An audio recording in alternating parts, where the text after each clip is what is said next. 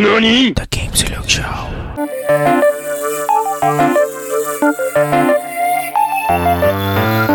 Upgrade complete. Upgrade complete. Upgrade complete.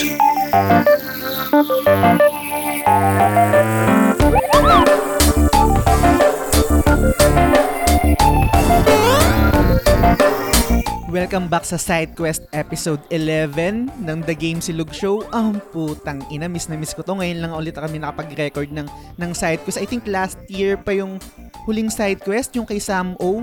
So, para sa mga bagong listeners ng The Game Silog Show, no, um, video game podcast talaga kami pero paminsan-minsan gumagawa kami ng mga topic na hindi related sa video game at dito namin nilalagay yon sa side quest episodes namin. So, ngayon side quest um, side quest episode 11, ang topic natin ay buhay toy collector at ngayon, syempre, kailangan pa ba natin ng matinding intro dito?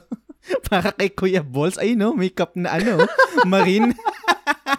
Yun, no? Kilalang kilala na yung background pa lang kung napanood nyo yung yung last episode namin tungkol dun sa mga game developer. Ay, no, kitang-kita na kagad yung baka, no, si Kuya Balls. So, Balls, ano, pre, welcome again sa show. Oy, Chas, kamusta? Kamusta mga tol? Muli tayo nagbabalik. Parang Yun, mga no? intro ko lang sa vlog ko ah. Ang ganda, pre, ang ganda ng transition mo, pre, no? Nung huling episode natin, tungkol sa video games yung yung topic natin. Yung Oo. cup mo, PlayStation. Mm. Ngayon, ang topic natin eh, buhay toy collector. Ngayon naman yung cup mo, Marine. Marine. Marine ng Oh, One Piece to be exact. Ng One Piece, oh, sakto. Kalaban yan, pre, di ba? Kalaban, pre, kalaban. Pero, maangas eh, kaya kinuha ko na rin. Ang stig, astig. Yan yung nagtatago ng Void Century, eh, di ba? Ah, ba? totoo, pre, totoo. Natago sa mga ano. So, ano, Yun. Kuya Bulls, kamusta? Kamusta ba? Kamusta ang buhay? Kamusta ang buhay-buhay Mhm. natin dyan? Ayun, okay naman. At wala pa, medyo hindi pa ako nakaka-move on dun sa previous episode natin at pinatawag mo na naman ako.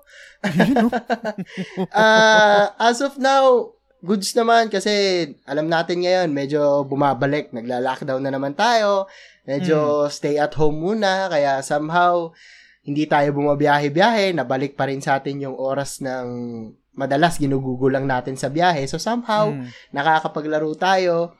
Ako naman, pre, na although hindi ako trophy hunter, pero Mm. na platinum ko na yung Days Gone.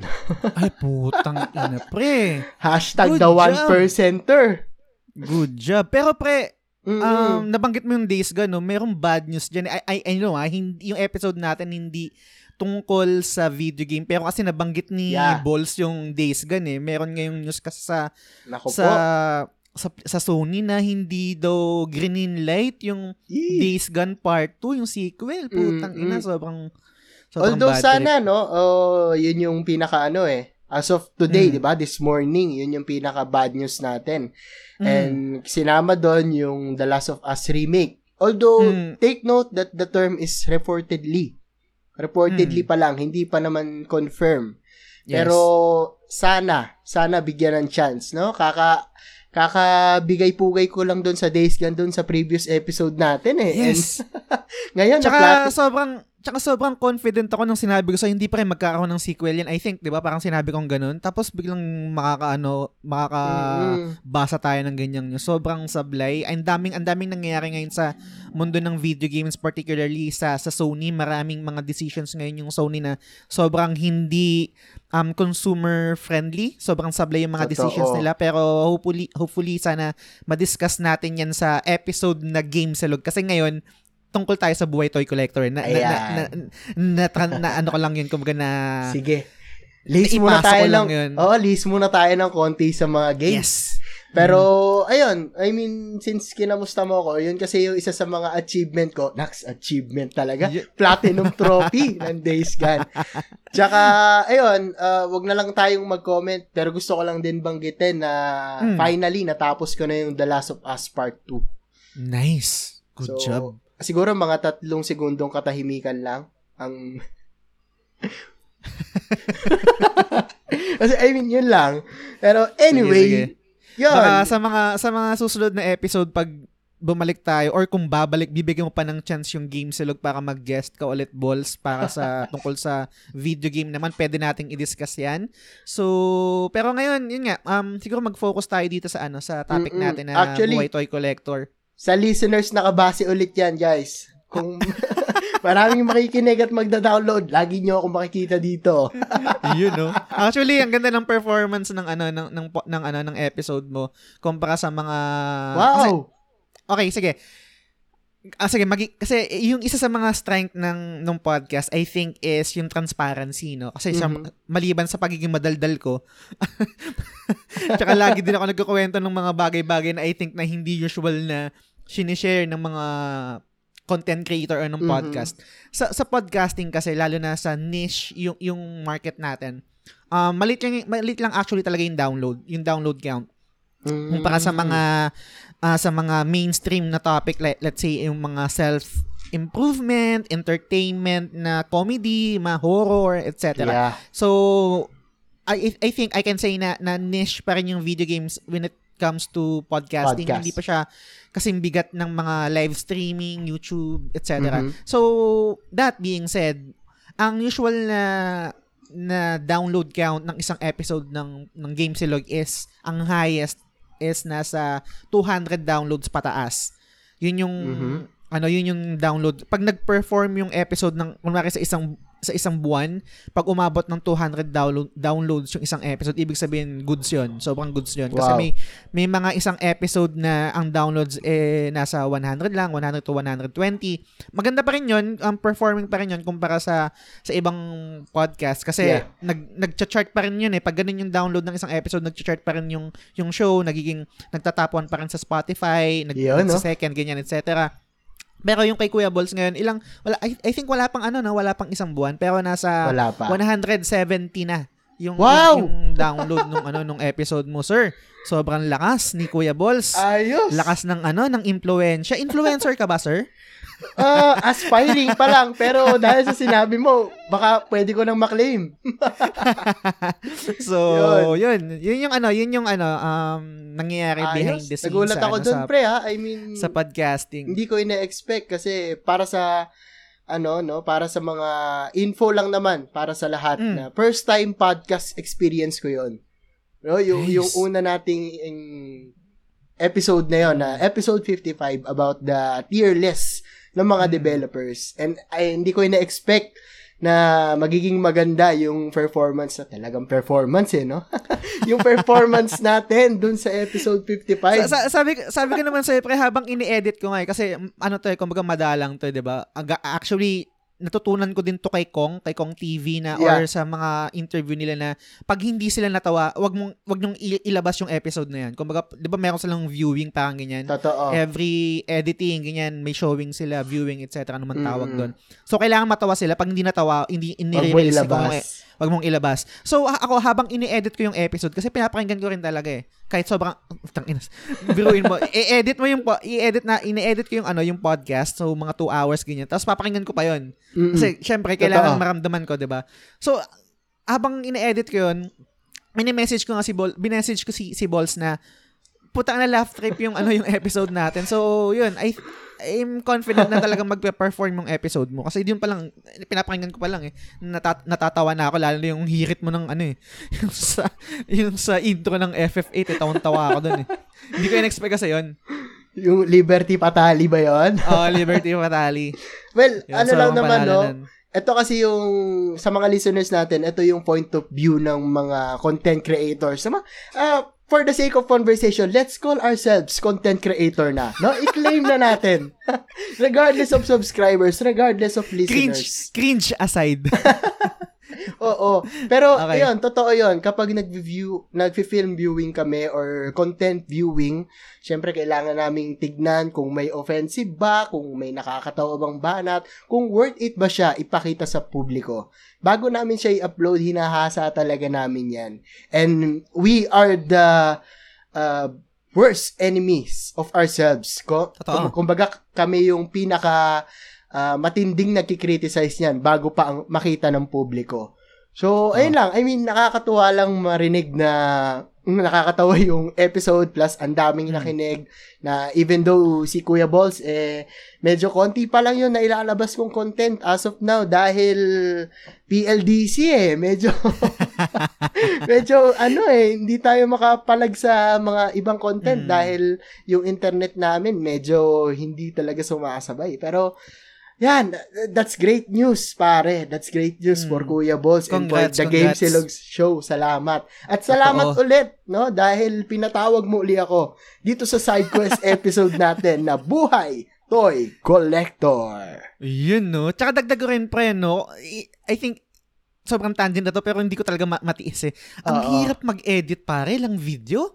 Sobra. I think hindi hindi- naging editor ako before, pag-graduate ko ng ano, pag-graduate ko ng college, naging Mhm. sideline ko yun, nag-aral, nag, nag-aral ako ng parang crash course ng editing. Tapos, um, yun yung naging sideline ko, mga estudyante na nagpapa-edit ng mga projects nila. Ayos. Yun yung naging trabaho after ko ng graduation, etc. So, after nun, nung mga ilang years na nag edit ako, nag-quit din ako kasi sabi ko, feeling ko hindi para sa akin to, tong, tong editing na to. Tapos ngayon yung nag-edit ako ng ano, ng parang short na video essay ng tungkol sa Tales of Vesperia. Vesperia. Oo. Uy, good pre, Feeling- ha? Congrats, Oh, ha? Thank you, pre. Pero feeling ko Mm-mm. hindi talaga ako para sa editing kasi ang nangyayari sa akin, kada palit or kada cut, kada pasok ng transition, kada etc., piniplay ko ulit sa umpisa. Butang na pa ulit-ulit ako, konting dagdag lang, konting putol, konting add ng transition, etc. Piniplay ko paulit-ulit, talagang babusisi. Pero siguro ganun talaga yung, yung mga ed- yung mga editors no or kumbaga pag pag sabaw ka pa na editor kumbaga um, meron kang anxiety na pag nag-edit ka or nag-cut ka ng isang clip or nag-add ka ng transition, merong something na um, mag, parang magiging or effects sa Totoo. transition mo sa mga una na baka, Mm-mm. ay baka merong jump cut dito na hindi ko na, na, na naayos or something. Mm-mm. So sobrang ano, sobrang anxiety inducing ng ano ng pag-edit. So hindi siya Oo. hindi siya biro-biro pero syempre meron ng mga master tayo diyan na talagang magaling na mag-edit na hi- hindi na siguro ganun trumabaho, kumbaga kaya ng Mabilisan. mabilisan, Oo. ganyan. Mm. So, yun lang na na-share ko lang. So, hindi pala siya simple, mahirap pala siya. Mahi mahirap siya pre lalo na kapag ano yung hindi ka sobrang alam mo yun hindi mo masyadong gamay oh, kasi Mm, nandyan pa rin ako sa part na yun eh I mean kaya kong maglagay ng kamehameha wave dun sa Ah. video ko pero para lagyan siya nung effects ng kidlat and everything Ah. tapos magte-teleport ako hindi ko Mm. na yun kaya I mean I still have a lot to learn no which Mm. I will definitely will bigyan niyo lang ako ng oras Yun. pero hindi talaga biro lalo na kung para sa publiko yung ine-edit mo. Kaya sobrang saludo sa mga Hmm. content creators natin diyan. And even may mga content creators tayo na hindi na dumaan sariling- sa edit Hmm. kasi may sarili silang editor. editor. Kumbaga they were able to hire someone to Mm. do that particular job. Mahirap 'yun, men. Lalo na kapag small time content creator ka or starting content creator ka, talagang one man team ka eh. Ikaw ang Mm. lighting, ikaw ang camera, ikaw ang content, ikaw ang editing. Lahat, Totoo. lahat, pre. So, yun. Tsaka pre, nabanggit mo kanina yung sa ano sa editing, no? I, i, i- pasok ko na rin to nung naalala ko kasi nung nag-aral ako ng editing. Isa sa mga importante na na bagay sa editing actually hindi naman sa parang dinadown grade or parang dinadownplay ko yung ano yung effects no kasi sobrang ganda pa rin talaga nun yes. Ah, parang yun yung kumuku- yun yung parang panghatak mo ah, ah, maganda panoorin etc. Pero yung yung natutunan ko kasi before um doon sa editing class ko is yung yung pagputol talaga. Yung pagputol Trimming. ng yung trimming kasi Mhm. let's say um yung ngayon nga nauso sa mga YouTuber yung mga nagja-jump cut jump cut yung mga mababilis yes. yung mga mabilis na tapos yung tamang transition kunwari meron kang audio na ilalapat yung konting beat lang kailangan sumakto yun dun sa nakikita mo na visuals hindi lang basta-basta kunwari yung basta ang hirap i-explain eh, pero makikita yun eh, pag nanood kayo na yung video yung simpleng transition lang or simpleng pag cut to cut ng pagpalit ng, ng camera at sa camera angle kadalasan um hindi nyo na yun, hindi na natin yun na-notice as a viewer pero Viewer. as a edit as an editor sinasakto yun sa pag-transition ng, ng yung transition ng video sinasakto sa pag-transition ng beat sa music or dun sa soundbed na nakalagay doon or pag kumbaga parang may rising may rising beat pag change ng beat etc so sobrang mabusisi. Sobrang Sobrang Yan yung respe- ano eh. respeto sa mga ano, respeto sa mga editor na Yes. Yan yung, mga behind the trabaho nila. scenes ng ah, video editing. Actually, kahit hindi na video editing, kahit filmmaking, yan. Ganyan kahirap yon I mean, kung makikita nyo yung mga film Hmm. ng superhero movies, ng ah, talagang Marvel, Avengers, kahit yung bago ngayon na Justice League, Diyos ko Ah. po, talagang busog na busog ka sa effects. Totoo yung sinasabi Totoo. nila na once pinasok mo na yung content creation, Mm. ma-appreciate mo yung mga ibang ine-enjoy mo eh, gaya ng paglapat ng kanta, paggawa ng kanta, pag Mm. pagnonood mo ng mga movies, yung transition, uy, paano yun? Ang Mm. galing ah. Tapos, Totoo. eventually, yan, I mean, na-appreciate mo na lang siya all throughout. Iba talaga kapag ikaw yung gumagawa na eh, versus sa Ah. ikaw lang yung nanonood. So, Totoo. So, uh, guys, welcome sa ano side quest um episode 11, Buhay Content Creator. hindi talaga hindi talaga to tungkol sa buhay Collector. akala ko buhay video editing eh. So, ayun, just siguro maganda to i-transition na natin sa topic. Pero Yes, pero bago 'yon, bago yung transition sa topic Oo, natin, gusto ko lang promote i-promote natin. yung t-shirt, yung t-shirt ay no, The Game Silog Show, available pa rin 'yan pero for pre-order na siya. And then meron kaming uh, meron na kaming YouTube channel, i-follow niyo. Malapit na Yan. kaming mag 100,000 subscribers, konti na lang. Ang subscribe lang kayo. And then ikaw Kuya Balls, anong may promote mo naman? Ah, ako na, since palagi naman tong binabanggit ng mga YouTuber, no? Please, Hmm. like, comment, and subscribe. At i-hit mo na rin yung notification bell para updated ka sa mga bagong videos ng The Game Silog Show. Hindi, tsaka ikaw din, pre. Ano din, promote mo rin yung sa'yo. Ay, oo nga pala. Meron din pala ako guys sa YouTube. Ayun, no? Kuya Balls nga pala. Ah, that's Hmm. B-O-L-S. No, wag Hmm. na po kayong mag-isip kung ano po ang tamang spelling niyan. Yan lang pong apat na letra na yan. Kuya Balls sa YouTube. Please. Iyon, no? no? May mga contents akong nilalabas. Pag hindi kayo natawa, bigay nyo sa akin yung Gcash nyo, bibigyan ko kayo ng isang daan. Nax! Ganun ka confident eh, no? Yun, no? Pero, Parang ano yan, parang yung sinabi ko din sa, dun sa video essay ko, kung di kayo natawa, i-delete ko tong YouTube channel.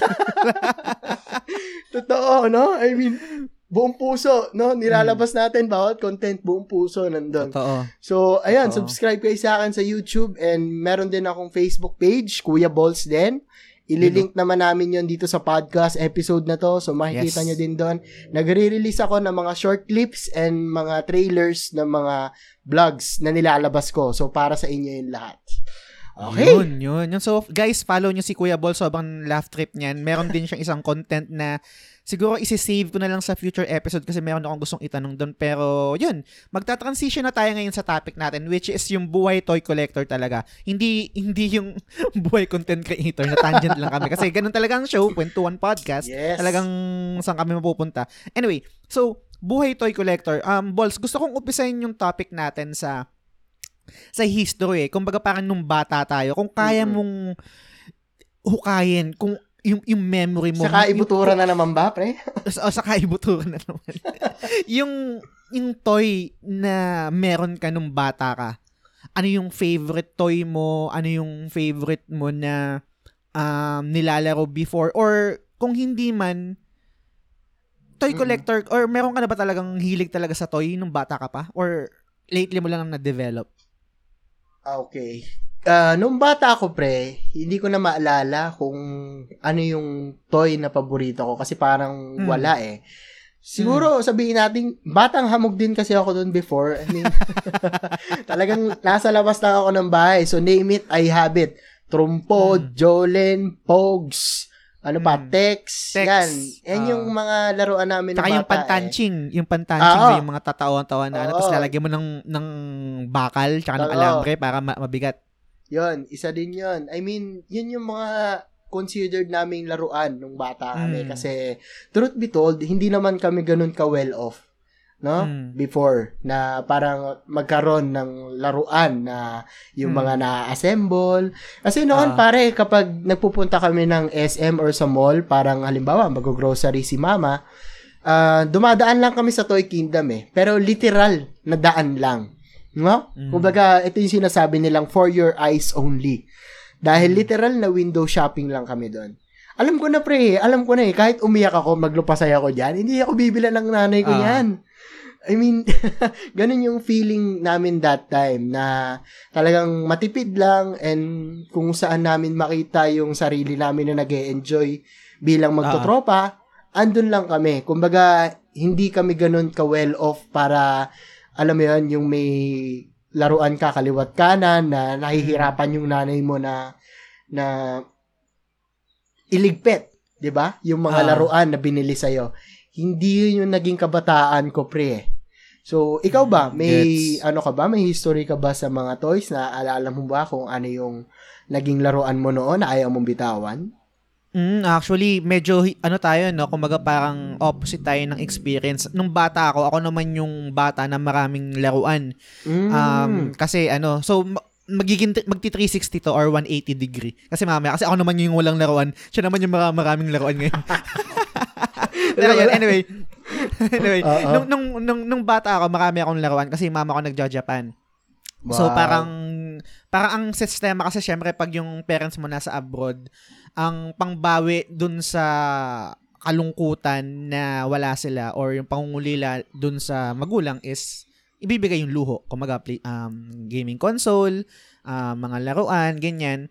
So nung bata ako, marami akong laruan. Um, ang mga pa- ang paborito kong laruan nun is yung Megazord ko na ano na Power Rangers na binubuo. Wow. Tapos meron din ako nung Ninja Turtles na na action figure tapos meron din ako nung hindi ko hindi ko alam kung anong tawag doon eh, yung, yung malaking bilog na parang spaceship ng ano ng kalaban yung sasakay ng sasakay ng kalaban ni ano basta parang ganyan Okay. malaking bil, malaking bilog siya tapos meron din akong Ultraman na malaki na ngayon buhay pa rin siya ngayon pero Wow. ang pa- Actually- mo, ha?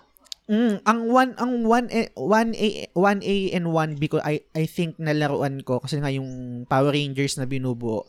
And yung isa is yung talagang paborito ko na hanggang ngayon paborito ko pa, tala, pa rin talaga is yung Lego. Um, laging laging binibilog or laging proud yung yung mama ko sa akin na pinagyayabang na yan si Teng kasi Teng, Teng yung palayo ko. Yan si Teng si Justine. Um, magaling magbuo yan ng Lego. Kasi bata pa lang ako kumbaga parang Um, 'di ba pag ang Lego meron yung kasama mga parang instructions yata kung paano mo buuin 'yun. Mm. Mm. Ako ang ginagawa ko pag nabuo ko na siya, um kinakalas ko tapos bubuo ko ng sarili kong diskarte kung anong trip ko dun sa mga available na mga piece Parts. or parts nung nung Lego. So yun yung yun yung talagang the best na experience or parang memories ko nung, nung bata ako. Ngayon buhay pa rin siya, buhay pa rin yung laruan ko na yun. Um yung sa experience mo naman, kasi spoiled ako, so parang spoiled brat, ganyan. Maraming Mm-mm. experience ako na pag pumupunta kami sa mall, kasi pag pupunta sa mall is, matic yun eh. Matic yun na parang, it's time. Parang ganyan sa, Ah. utak, sa utak ko, it's time. Bibili ba ako ng laruan ni mama Nice. o hindi, ganyan. Pero, kahit ganun ako, kahit brat, brat ako in a sense na nag expect ako ng laruan kada punta namin ng mall ni mama. Pag sinabi ni Ermats na, nak, wala tayong budget ngayon. Goods lang ako, hindi ako nagtatantrums, hindi ako nagpapasaway, nagla- naglulumpasay dyan sa ano. Gets ko na kagad yun. Tapos lagi akong sasabihan ni mama na, okay, sige, pag nagkapera ako, balikan natin yan, bilhin, bilhin natin yung laruan na yan. So, so ganun. Ah, and luckily, yung mga laruan ko yun, eh, naitabi ko pa. Yun nga lang, syempre, hindi na siya mint in sealed box. Hindi na rin siya mint, ah, parang back in box na Yeah. wala na rin yung mga box. Kumbaga parang puro loose na siya, mga putol yung ano, ganyan-ganyan. Mm-mm. Nas, actually, nasa tagig siya. Ipapakita ko sana ngayon kaso wala eh. Nasa tagig kasi yung mga laruan ko na Mm. ngayon. Dito na kasi ako sa Antipolo. So, Mm. yun. Ngayon, um, tangent lang ulit, pre, i- ituhog ko na ano, bago ko ibalik sa'yo. Kasi meron Ah. akong question dito na parang na-relate ko kasi kay Andy ng Toy Story. Yan. Na dumating ka ba sa punto na na parang nilet go mo yung toys.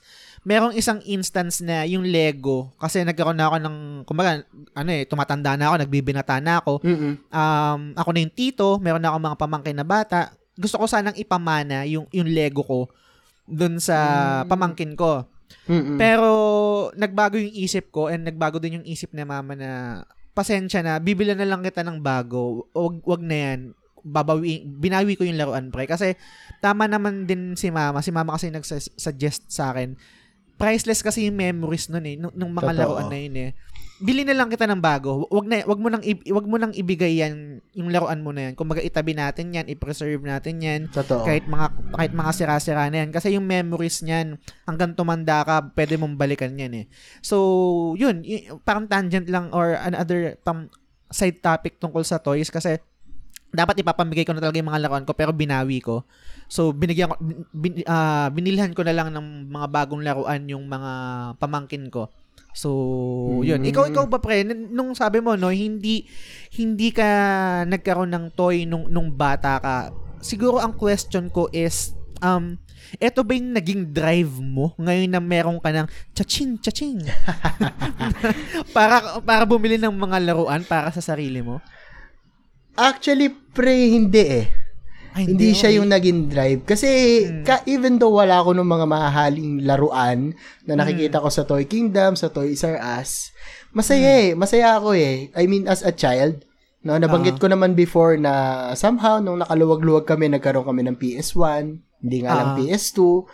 So, pag medyo nakakaluwag naman yung pamilya, nagkakaroon naman kami, tapos tatlo kasi kaming magkakapatid, hati-hati kami doon sa laruan na yon. And mostly binibili ng mother ko is yung mga console. I mean, console, yung mga Game Boy, yun, ganon. I mean, Mm, salit-salitan kami, oras-oras kami. Nabanggit mo yung story ni yung storya ni Andy no sa Toy Story na binamigay niya doon kay Bonnie yung toys niya dahil magka-college na siya, no? Mm. Hindi ko maalala yung kanta pero may isang tumatak sa akin doon na kanta doon sa Toy Story 2 yung ano eh, yung When somebody love me, everything is beautiful. Yung yung part na yon pre, Baka ewan, makapirate tayo, pre. ewan ko kung natatandaan mo yon pre, yung iniwan si Jessie. Ay, actually, pre, I'll be honest, wag, wag ka sanang magalit. Hindi ko pa Ah. napapanood yung Toy Story.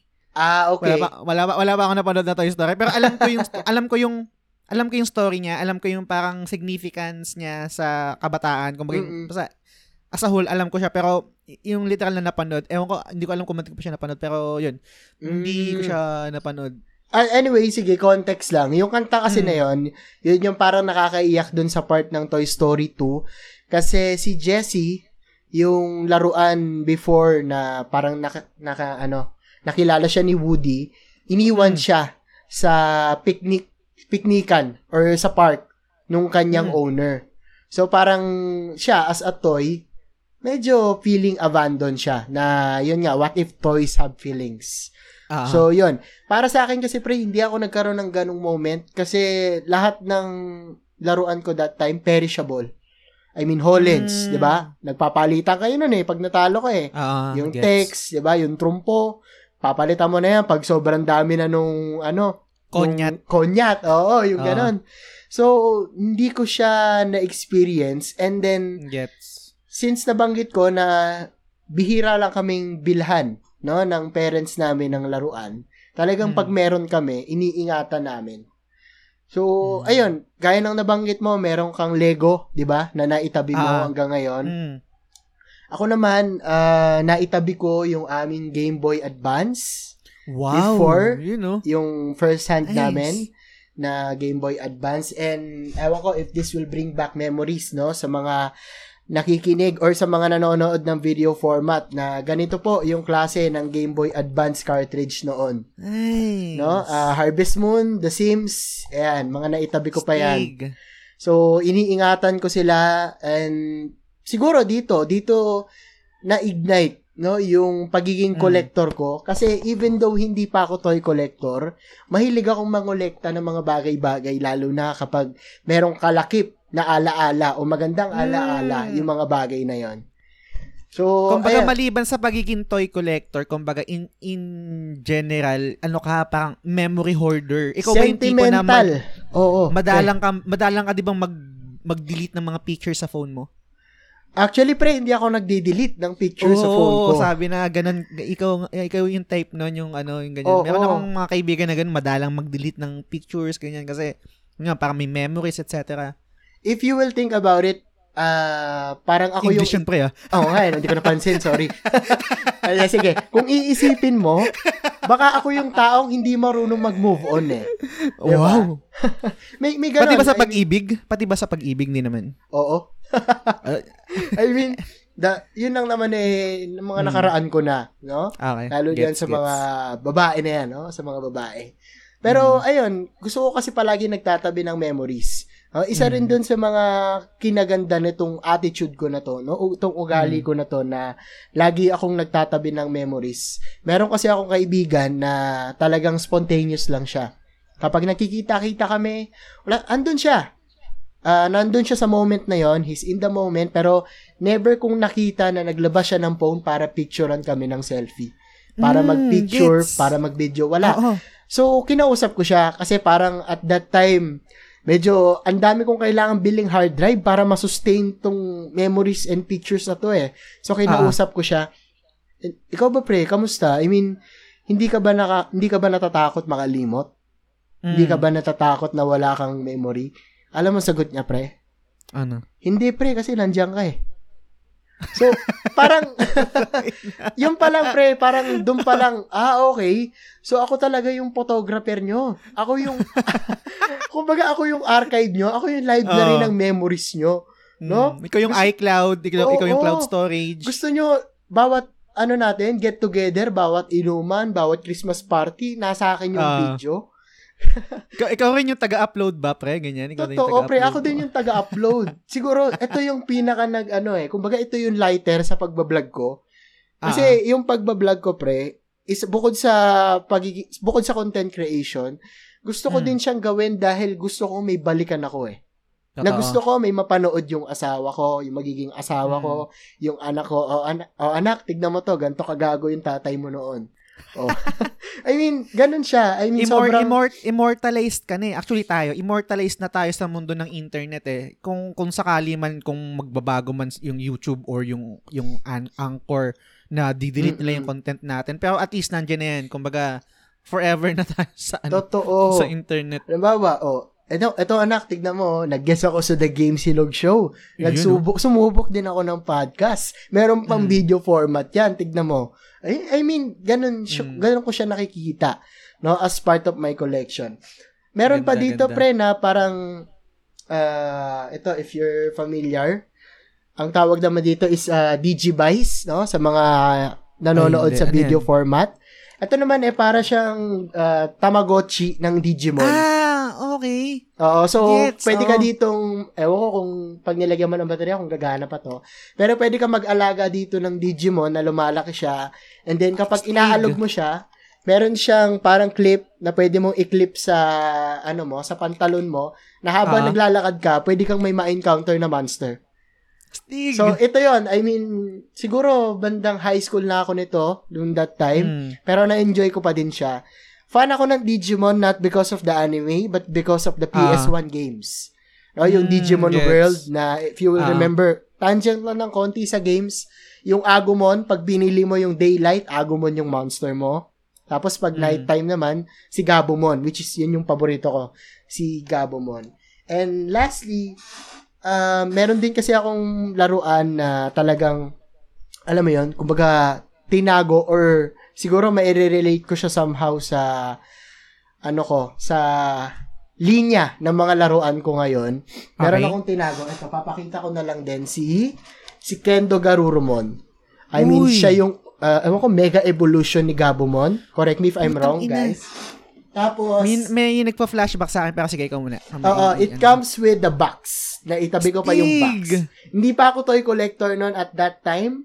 Hindi pa 2010 yon maybe even earlier, no? Back in my Mm. primes na talagang nagulat ako na itabi ko pa siya. I mean, salamat sa episode ng Game Silog Show dahil napahukay ako bigla sa baul ko. No, nung Stig niya na. nung Pero ano, ano yan? Bigay sa ni, ni mama mo, ng parents mo, ganyan. Actually, men, hindi siya bigay ng parents ko. Pero regalo siya ng isang payaman naming tita na uh, Mm. nag-US din. So, Gets. ayun, tita, shoutout sa'yo. Salamat sa binigay Tita, mo. shoutout po. Pengi pong ano, corned Sana beef. po maulit, no? Sana po corned maulit. beef tsaka spam. Pre, alam mo, ang, ang galing, no? Kasi nung, nung pinapakita mo yung ano, anong Digimon yun, naalala ko yung ano, naalala ko pala, meron pala akong toy before na talagang dinadala ko pa sa school. Kasi syempre, pag may toy ka, pag dinala mo sa school, bida ka eh. Uy, putang ina, bida to. Ikaw yung, ikaw yung hari eh. Oo. Sasambahin ka ng mga kaklase mo para, kasi ikaw yung may toy eh. Mm-mm. Meron akong, meron akong mga laruan before, pre, kung familiar kayo, yung Beast Wars. Beast Wars? Pamilya. di ba, di ba Transformers? Oo. meron naman Beast Wars. Ito naman, mga hayop siya na nagta-transform. Ito yung ano, yung ah, tawag dito, Waspinator, Terrorize. Yung ganyan, tapos magta-transform sila. Mm. Oh, ay, sorry, baka mas sobrang tanda ko na. Familiar siya, pre. I mean, parang nakita ko din siya before nung Oo. nag-window shopping lang kami. Basta yan, sobrang astig nun. Meron ako nun, laruan nun, meron ako yung, yung si, si, si parang si Sabertooth Tiger yata yon Tapos Oo. si, si tawag dito, um, yung, parang pterodactyl, ganyan. Tapos Mhm. meron ding toy, pre, kung familiar kayong Zoids. Kasi mahilig talaga ako dun sa mga nagbinubuo-buo. Yung, yung meron kasing toy na yung Zoids, binubuo yun eh. Oo. Hindi, Ben, yung maging- Zoids, totoo yun. Yung, yung Liger. Diyos oh, yung ganun, po. meron ako nun. Tapos yung parang, tapos ano siya, parang pinipihit. Di ba, binubuo siya, pero pinipihit siya, tapos gumagalaw siya. Totoo. So, tang ina pre, sobrang, ay, Mer- nagkaroon po. ka nun, pre? Oh, meron ako nun, dalawa. Yung isa yung parang, yung parang isa yung, anong dinosaur ba yun? Yung, yung merong ganun sa, ano, sa likod. Hindi ko maalala eh. Si Basta Liger lang, tapos- yung bida lang naalala ko ngayon, pre, sa Zoids eh. Basta yan. Tapos merong isa yung mukhang T-Rex naman siya. Mukhang T-Rex na maliit. So, meron din akong toy na ganun. Buhay pa siya actually. Pin actually na Wow. puro, puro actually ang puta ka. Huwag na kasi mag-actually, just rin. Anyway, um, napakita ko siya sa ano sa topic-topic before kasi I think naging topic namin yun yung ano yung parang dream toy mo before Mm. ganyan etc. So yun, yun yung ano, yun yung mga naging toy ko rin. Actually, bumalik lang ako. Pero gusto ko malaman, Balls, no? Oo. Napakita mo yung mga toys mo, ganyan. And then, yun din yung isang naging drive mo, yung meron kang toy ng Digimon. Oo. Gusto ko malaman, no? Kasi, kung makikita nyo, guys, kung kung nakikinig kayo sa audio format, kung ngayon, i-check nyo, silipin nyo yung ano, yung video format. Ang daming toys ni ano, ni Kuya Balls. so, marami akong tanong tungkol sa kanya, tungkol sa toy collection niya, pero gusto ko muna mag-umpisa. Saan ka nagsimula? Diyan sa ano na yan. Kumbaga parang, Mhm. pwede ko bang, say, is it safe to say, puta English ah, is it safe to say na nag-start ka na yung meron ka ng sariling trabaho na kaya mo nang suportahan yung hobby na yan? Um, hindi ko, ano pre, hindi ko masabi eh. Pero, kung ganun man lang, counted Hmm. ba as your own money yung baon mo na inipon at tinabi nung nag-aaral oo, ka pa- pa lang? Para sa akin, counted yun kasi yung pera na yun, hindi yun para sa toy collection. Kumbaga, allotted yung pera na yun ng parents mo para sa pagkain mo ng tapsilog sa kantin Totoo. or pamasahe mo, ganyan. Pero if you're making an extra effort, puta, napapa-English ako ah. Ayos, Para- ayos. para para to save, kumbaga parang to skip your meal, kumbaga parang maglakad na lang pauwi kaysa kaysa mag-tricycle ng special para mabili yung toy na gusto mo. I think pasok 'yon kumbaga kahit hindi mo sariling pera 'yon. Para sa akin sa book sa book ko, sa libro ko, pasok 'yon. So, pwede mo ba ikwento yan? Pa- ikwento paano ba nag-start 'yan? Yes, of Ah, course. and then kung ano yung toy, ano yung toy na 'yon? Uh, yes, since we talk about that, no, being in the college days, English na rin. English. Hindi, biro lang. Noong mga panahon na Okay. yun, pre, nagsimula ang lahat nung nagpunta kami ng Hong Kong last 2015. Nagpunta Wow, kami ng nagpunta kami ng Hong Kong kasi ah, somehow medyo nakaluwag-luwag kami and graduate kami ng sister ko. So yun yung naging regalo sa sa amin ng parents namin ng Hmm. pag-graduate ng high school. No, ng Okay. ng high school para alam mo yun, mag-unwind and eventually since nahihilig Teka ako lang, sa ah, regalo sa inyo ng parents nyo nung gumaduate kayo ng high school, mag Hong Kong? Yes. Oh, dalawa kasi kami na parang nagkasabay kami. Sana all. Ba't yung parents ko regalo sa akin isang case lang ng Red Horse? Eh, pre ko, taka Hindi, na lang, ng kabataan mo eh. Hindi, joke lang, joke lang. Sige, sige. Tuloy mo, pre. Tuloy mo, pre. Sorry, uh, in context, graduate ako ng high school, pero yung ate ko, graduate ng college, so working na siya. Ah, okay. Oo, so it's a one-time big celebration talaga Mhm. for the family and achievement goals kasi first time namin as a family umalis ng bansa. Ah, ah. So, ayun, nasama na lang din yung medyo late pa nga yun eh. Hindi yun mismo pagka-graduate ah. Hindi, hindi yun mismo pagka-graduate. I mean, na-schedule yun, na pag-ipunan, na paghandaan. So, ayun, parte na lang din ng pagiging, ano ko, anime lover ko. Tapos, somehow, alam mo yun, na marunong ka nang tumingin ng Dragon Ball, pamilyar ka na kay One Piece, di ba? Ah. Nandiyan na si Luffy. So, nung nasa Hong Kong kami, itong Hong Kong na to parang semi-Japan kasi to eh. Medyo somehow kasi may, may uh, for context, may bagsakan ng laruan sa Hong Kong. No? Lalo na yung mga Banpresto. Banpresto is one of the companies that produce a crane figures or yung uh, figures na nilalaro sa crane machine sa Japan. Ah. So meron din meron din silang supplier na binabagsak naman sa Hong Kong as Asia Gets. release. So ayun, nung nagpunta kami ng Hong Kong, ikot-ikot ng konti, tapos since nag ano na ako, naghahanap na ako ng mga fairy tale figures. I mean, Nice. Uh, believe it or not, pre, ang unang-unang laruan ko ay fake. I, I Anong mean, laruan yun? si Erza ng fairy tale. Ay, putang ina. Si ano yun ah? Si Idol yun ah. Si Titania. Oo, Ah, oo, pre. Ang I mean, ina. yung unang, nung panahon kasi na yun, newbie eh. I mean, ah. hindi ko naman alam yung mga authenticity sticker, yung kung paano Mm. titignan, yung kung original o hindi. And, Ah. Tanggapin natin na hindi lahat ng nasa Hong Kong na sellers nag english Minsan Ah, pag tinu, 'di ba, ah, paano bumili doon? Ituturo mo lang tas ita-type nila sa calculator kung magkano. Yun na yun eh. 'Di ba? No words na eh. I mean, Ah. yun lang yung kalakaran doon. So ako, wala naman akong idea eh. Wala akong tanong-tanong at that time. Parang eskinita lang yun, pinasok namin. Uy, may Mm. mga laruan. Uy, may mga One Piece. So, sakto, anime. Anime. So, gusto kong gusto ko yung mga yan. So, ayun, binili ko siya for a fair price and then eventually, na, aside doon, may mga binili rin akong One Piece which is original naman. And then, lahat ng yun kasi pre, nabenta ko na din. Dahil, yun, al- tanggapin natin na hindi lahat sa simula, yun yung gusto mong linya. Gusto eh. mo. I mean, Ah. nagtatransform talaga, lalo pag nai-inform ka na. Dun Curious sa ako, pre. Ano, ano yung itsura ng Erza mo? Yun, anong form niya? Ah, si ano Kung pre, natatanda. yung nakahakama siya, yung pula, Mm. nakakama, tawag doon Mm. Benny Sakura form ata. Pero Mm, don't worry, nice. kasi I have been able to secure the authentic one. Nice! Andito na siya. Putang ina! Congrats! sandali. Kaso, Give me kaya ba? 3 seconds, papakita ko Okay, lang. sige. Sorry, sorry. Ayan guys, kinukuha ni Kuya Balls yung toy niya, si Erza. Iyan yung una niyang toy daw na, pero fake niya nabili, pero ngayon nakuha niya yung legit. Ayan, Yung kasi sobrang fan ako ng fairy tale at that time. Stig! So, ina. ayan. Pero, yung mga panahon na yun, pre, parang ang bili ko lang sa kanya, parang around 4,000.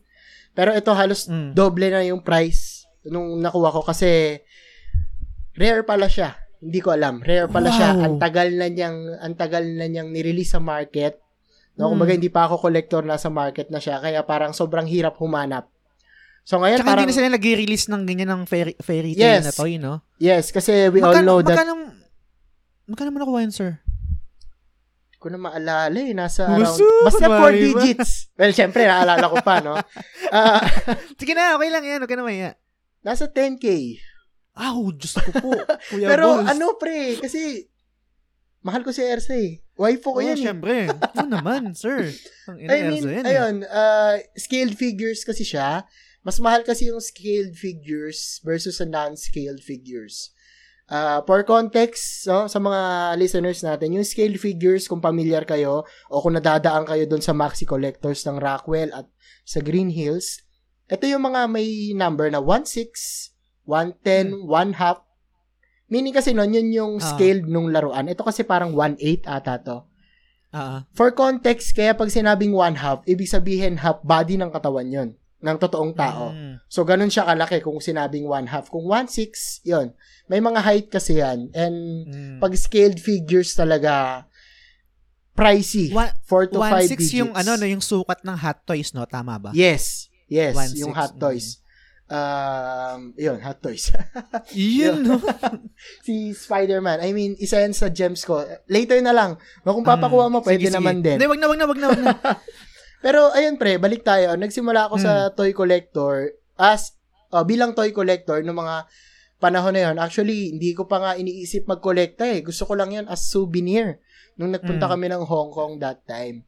And then eventually, nakita ko na lang din na meron din palang market sa Pinas no ng mga Ah. toy sellers, ng mga retailers.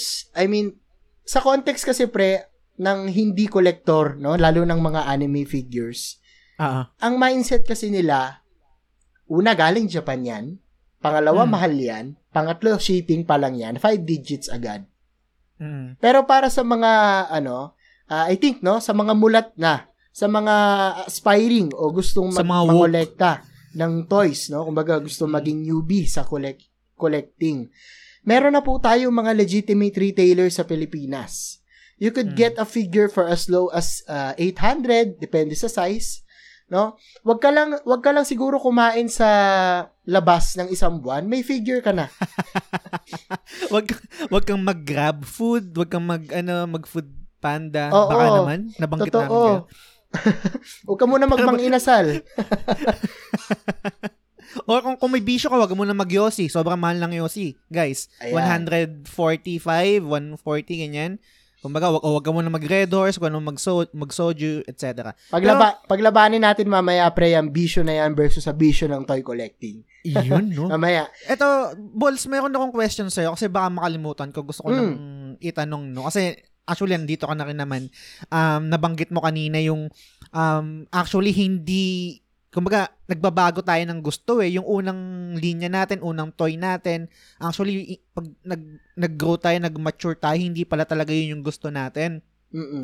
Ngayon na, I, I can say na stable na eh. Kumbaga parang established na yung li- linya ng toy na kinokolekta mo Yeah. Meron kang Play Arts Sky, meron kang Hot Toys, meron kang One Piece, etc. Kung an- at etc. etc. Dragon ano. Ball. Oo. Dragon Ball.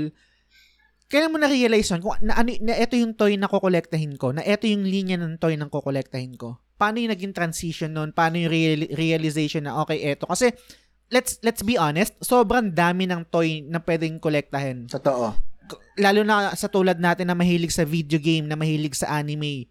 'Di ba? Kumaga parang ang daming possibilities or ang Yeah. daming linya, etc. So, ikaw, paano mo um paano ka nakapag-decide na okay, eto lang yung linya na kokolektahin ko, etong characters, etong anime lang na to.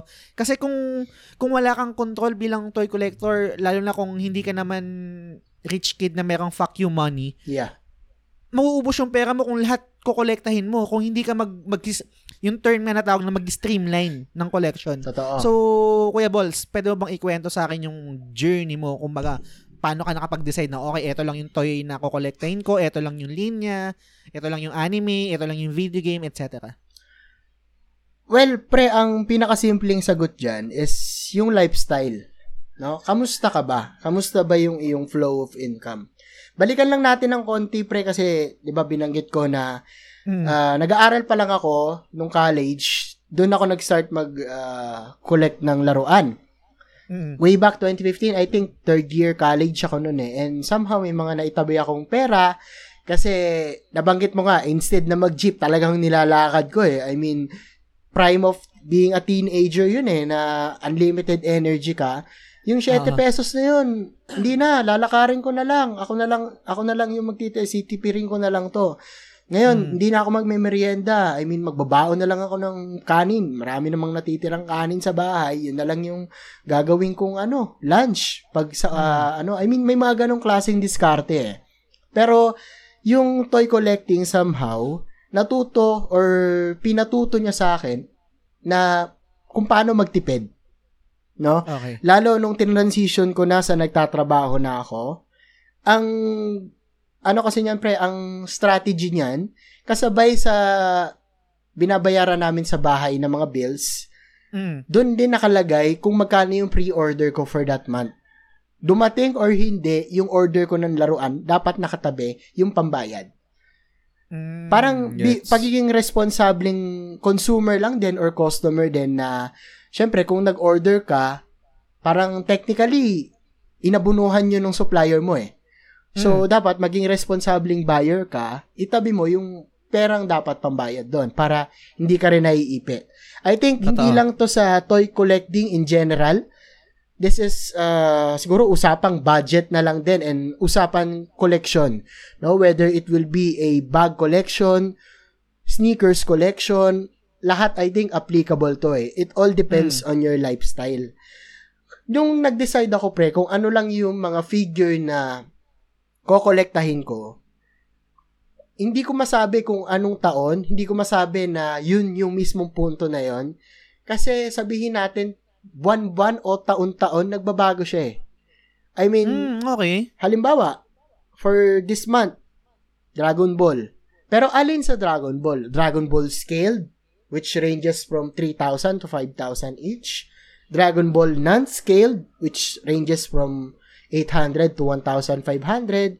Or, depende rin din. Kung gusto mo yung Dragon Ball dioramas na chibis, maliliit lang, pero same price, around 800 also. So, it really depends on your taste. Mm, So kung ano yung gusto mo and at the same time, kaya mong budgetin. Dapat nakikita mo na din, kumbaga, yung kailangan mong ano eh, kailangan mong tumingin sa sa future, no? Kung ano yung magiging galaw ng budget mo. Kaya ba? Mm. No? Meron ka bang dapat bayaran? No? Naunahan mo na bang bayaran yung Meralco nyo? 'Di ba? Mm. Yun yung isa sa mga factor pre bago ka magsimula mag-toy collect. Mag-toy, mag-collect ng toys rather. Mm. So, Gets, ayun. gets. I mean, yun kasi yung talagang ano eh, ah, fuck you money na tinatawag. Actually, hindi nga Mm. siya fuck you money eh. Natuto talaga akong magtipid para mangolekta. Kasi hindi, um, i, i- ano ko no, i-enter ko tong idea na to. Kasi let, let's be honest no, meron talagang mga tao na mayayaman talaga na hindi nila kailangang mag magtabi kata- na katulad mo or mag-save na katulad mo na yung yung cash flow nila sobrang dami na Totoo. hindi I think na hindi nila kailangan mag-alat ng pera. Okay, etong pera, etong etong budget na to, okay, ga- gamitin ko to para sa toy collection ko. Na wala nang tumatakbong ganun sa isip nila. I believe meron ganun tao dahil sobrang alam, let's be honest, ganun talaga eh. Meron Totoo. talagang ganun. Kumbaga, I think may mga tier ng mga mga toy collectors na okay, katulad mo, na okay, meron akong decent collection. Anda, actually, hindi na nga decent eh. Sobrang overwhelming na para sa akin eh, yung, yung toy collection mo. Pero, gaya ng sabi mo, ang diskarte mo is nagsisave ka para dyan sa hobby mo. And then, I think meron din mga higher tier ng mga toy collectors na yun talaga yung literal may fuck you money na hindi na iniisip na, okay, magbabudget ako or magsisave ako ng pera para sa sa gusto kong um, portrait of pirate na Mm-mm. na ano Line. na kaid na kaido yung ganyan Oo.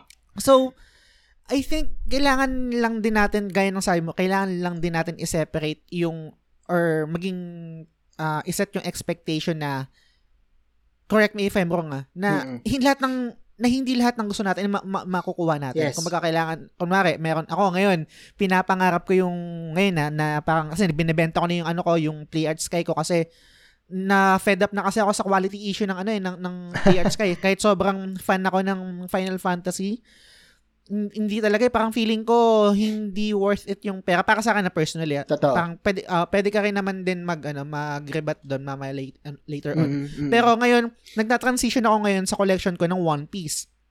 Um, gusto kong kolektahin ngayon yung mga barko nila, yung Sunny, yung Mary. Meron ako ngayong dream toy na um, inaay ko talaga na gusto kong bilhin ngayon. Meron akong pera eh. Um, meron akong perang nakaalat na budget. Pero sabi nga nila, kung maga parang technique dyan, pa- pa- parang palipasin mo ng isang linggo Totoo. or is, ah, abot ng isang buwan. Gusto mo pa ba? Gusto mo pa ba yung item na yun? Parang ganyan.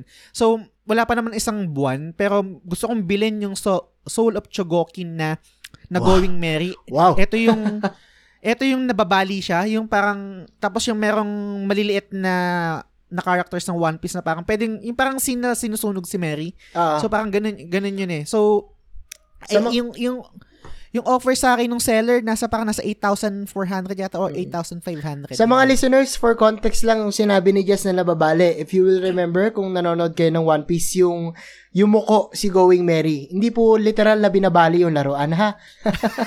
yung literal po na yumuko si Going Merry dahil malapit na siyang masira. So, Ah, yun yung yun. isa sa mga iconic moments kasi ng One Piece na even ako, Totoo. gusto ko din magkaroon ng at least diorama nung part na yun eh. Mm. Yun, I mean, sige, balik ko sa Just. And yun nga, eh, ngayon nga, um, dahil, um, ako yung, ay, ay, hindi ko, hindi ko na masabi na toy collector ako eh, kasi, ewan ko, parang, hindi ko, hindi ko rin sure, correct me if I'm wrong, balls, no? Pero, Ah, sobrang limited lang yung yung resources ko para bumili ng toy ngayon. Kaya nga binibenta ko na rin yung Play Art Sky ko.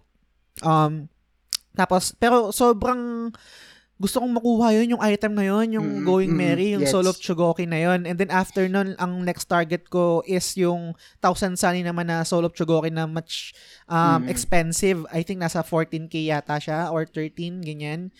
Pero yun, so far yun yung ano ko, yun yung mga target Mm-mm. ko. So, May- i... Okay. mahilig ka sa barko, pre, ah. Oo, kasi parang para sa akin, pre, um, wala naman akong dream na maglayag, no? Pero, Sumisid, meron ba? um, ibang season, pero... anyway, pero yung, yung barko kasi para sa akin, lalo na yung barko ng Sunny, tsaka yung barko ng Thousand, ay, na Going Merry, parang it represents kasi yung ano eh, yung yung adventure n- nung One Piece. Sobrang fan kasi ako ng One Piece. I think si Balls din naman and then yung Totoo. mga ibang listeners na rin naman natin.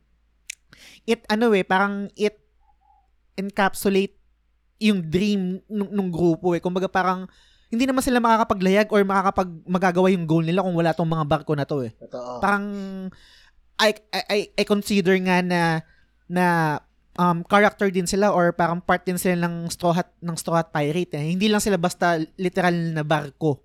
Totoo. Kumbaga parang katulad nga ni Mary, 'di ba? Na, meron silang meron nga funeral si Mary, parang ganyan. So ganun yung tingin ko sa kanila kaya gusto kong ang sarap nilang tig ang sarap eto nasa ano ko siya hindi ko kasi ma ano eh ah t- let tignan ko kung magagalaw ko. Oo. Wait lang. Kinukuha ko yung toy ko na ano, na Sunny. Yun, no? So, parang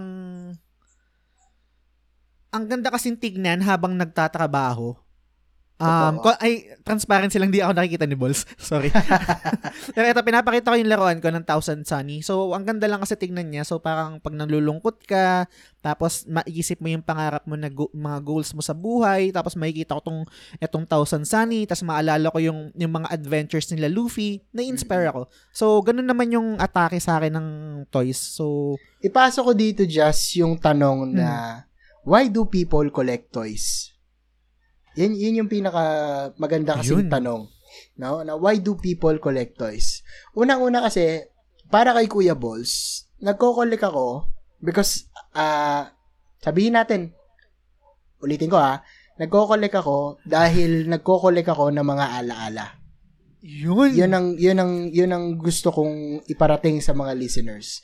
Na itong mga laruan na to na despite oh medyo may kamahalan and hindi talaga para sa lahat pero even though kasi wala pa akong toys talagang mahilig akong mangolekta ng mga bagay-bagay eh dahil ayokong makalimot Mm. yung mga yun, yun yung pinaka idea talaga ng collections I mean pag may tinignan ka sa mga collection mo may Ah. karampatang alaala yun na naaalala mo eh para sa akin Totoo. kasi hindi ko pinagkakatiwalaan ng memorya ko pre sigurado Mm. ako ang dami ko ng magagandang alaalang nakalimutan Mm. pero Yes. dahil sa mga konting collection ko yung mga naitabi ko somehow parte ng kabataan ko naaalala ko sila at somehow hanggang pagtanda ko kung meron man o nasa akin pa rin tong mga bagay na to, no, sabihin nating laruan man siya o hindi, Mm. maalala at maalala ko 'yon. No? I, I mean, isa gets. 'yon sa mga magandang halimbawa kung bakit tayo nangongolekta ng laruan. Bakit halimbawa ito, bakit ka nag-collect ng One Piece? Kasi ayokong makalimutan yung 800 plus episodes nila na journey. 900 na nga ata ngayon eh.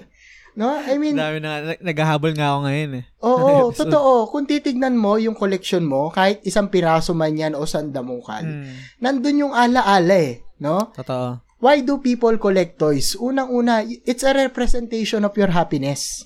Pre, English yun. English nga yun, pre. Anong spelling nun? Hindi ko rin alam eh. Basta hindi ko na maulit eh. Pero, ayun. it's a representation of your happiness eh. Totoo. Kaya kung bibili kayo, ha, kahit hindi nga laruan eh, kung bibili kayo, make sure that you really want it. Hindi want Totoo. ha, really want. No? Mm. Y- isa yan Tsaka sa mga... dagdag ko, dagdag ko, Kuya Bol, sorry, no? Mm-mm. Yung, yung sabi mo na yung memory, no? Yung merong kaakibat na memory yung toy kasi na nakikita mo. Ang isa, isa rin kasing selling point kasi ng laruan, bi- ah, aside sa pagiging memory, dagdag ko lang yung word na tangible. Tangible na memory to eh. Itong, yung, itong toy na to eh. Kumbaga parang nahahawakan mo. Yes. Kumbaga nalalaro mo. Na i-display mo. na- Nakikita na, mo. Na, nakikita mo na, na kumbaga nakakalikot mo. Ay sige, parang ang ganda pag i-rearrange ko nga yung laruan ko. Lagay ko naman dito sa kabila o parang ganyan-ganyan. So, yun lang din yung naalala ko nung nabanggit mo yung memory. So, sobrang gandang lagay ko dito mamaya na ending song talaga yung memories na kanta sa One Piece. Eh. Pero anyway, Totoo. so bal ano, balik natin Kuya Bolson yung nabanggit mo kanina. Tuloy mo yung ano, yung, yung naputol kita tungkol Oo. sa ano. isa sa mga tips din kasi, no, when, in buying a toy figure or collections, make sure that you really want it. Regardless of Mm. price, regardless of hype, regardless Mm. of investment purposes, actually, wag Mm. niyong gawin yon regardless of reviews, Ah, kung walang bibili niyan, or halimbawa, kung wala ng value yan after a month, would you still want it? Yun yung mga magandang Ganda tanong sa sarili ganda mo. na na. Yun yung mga Ganda magandang nun. itanong bago mo bilhin yung isang laruan.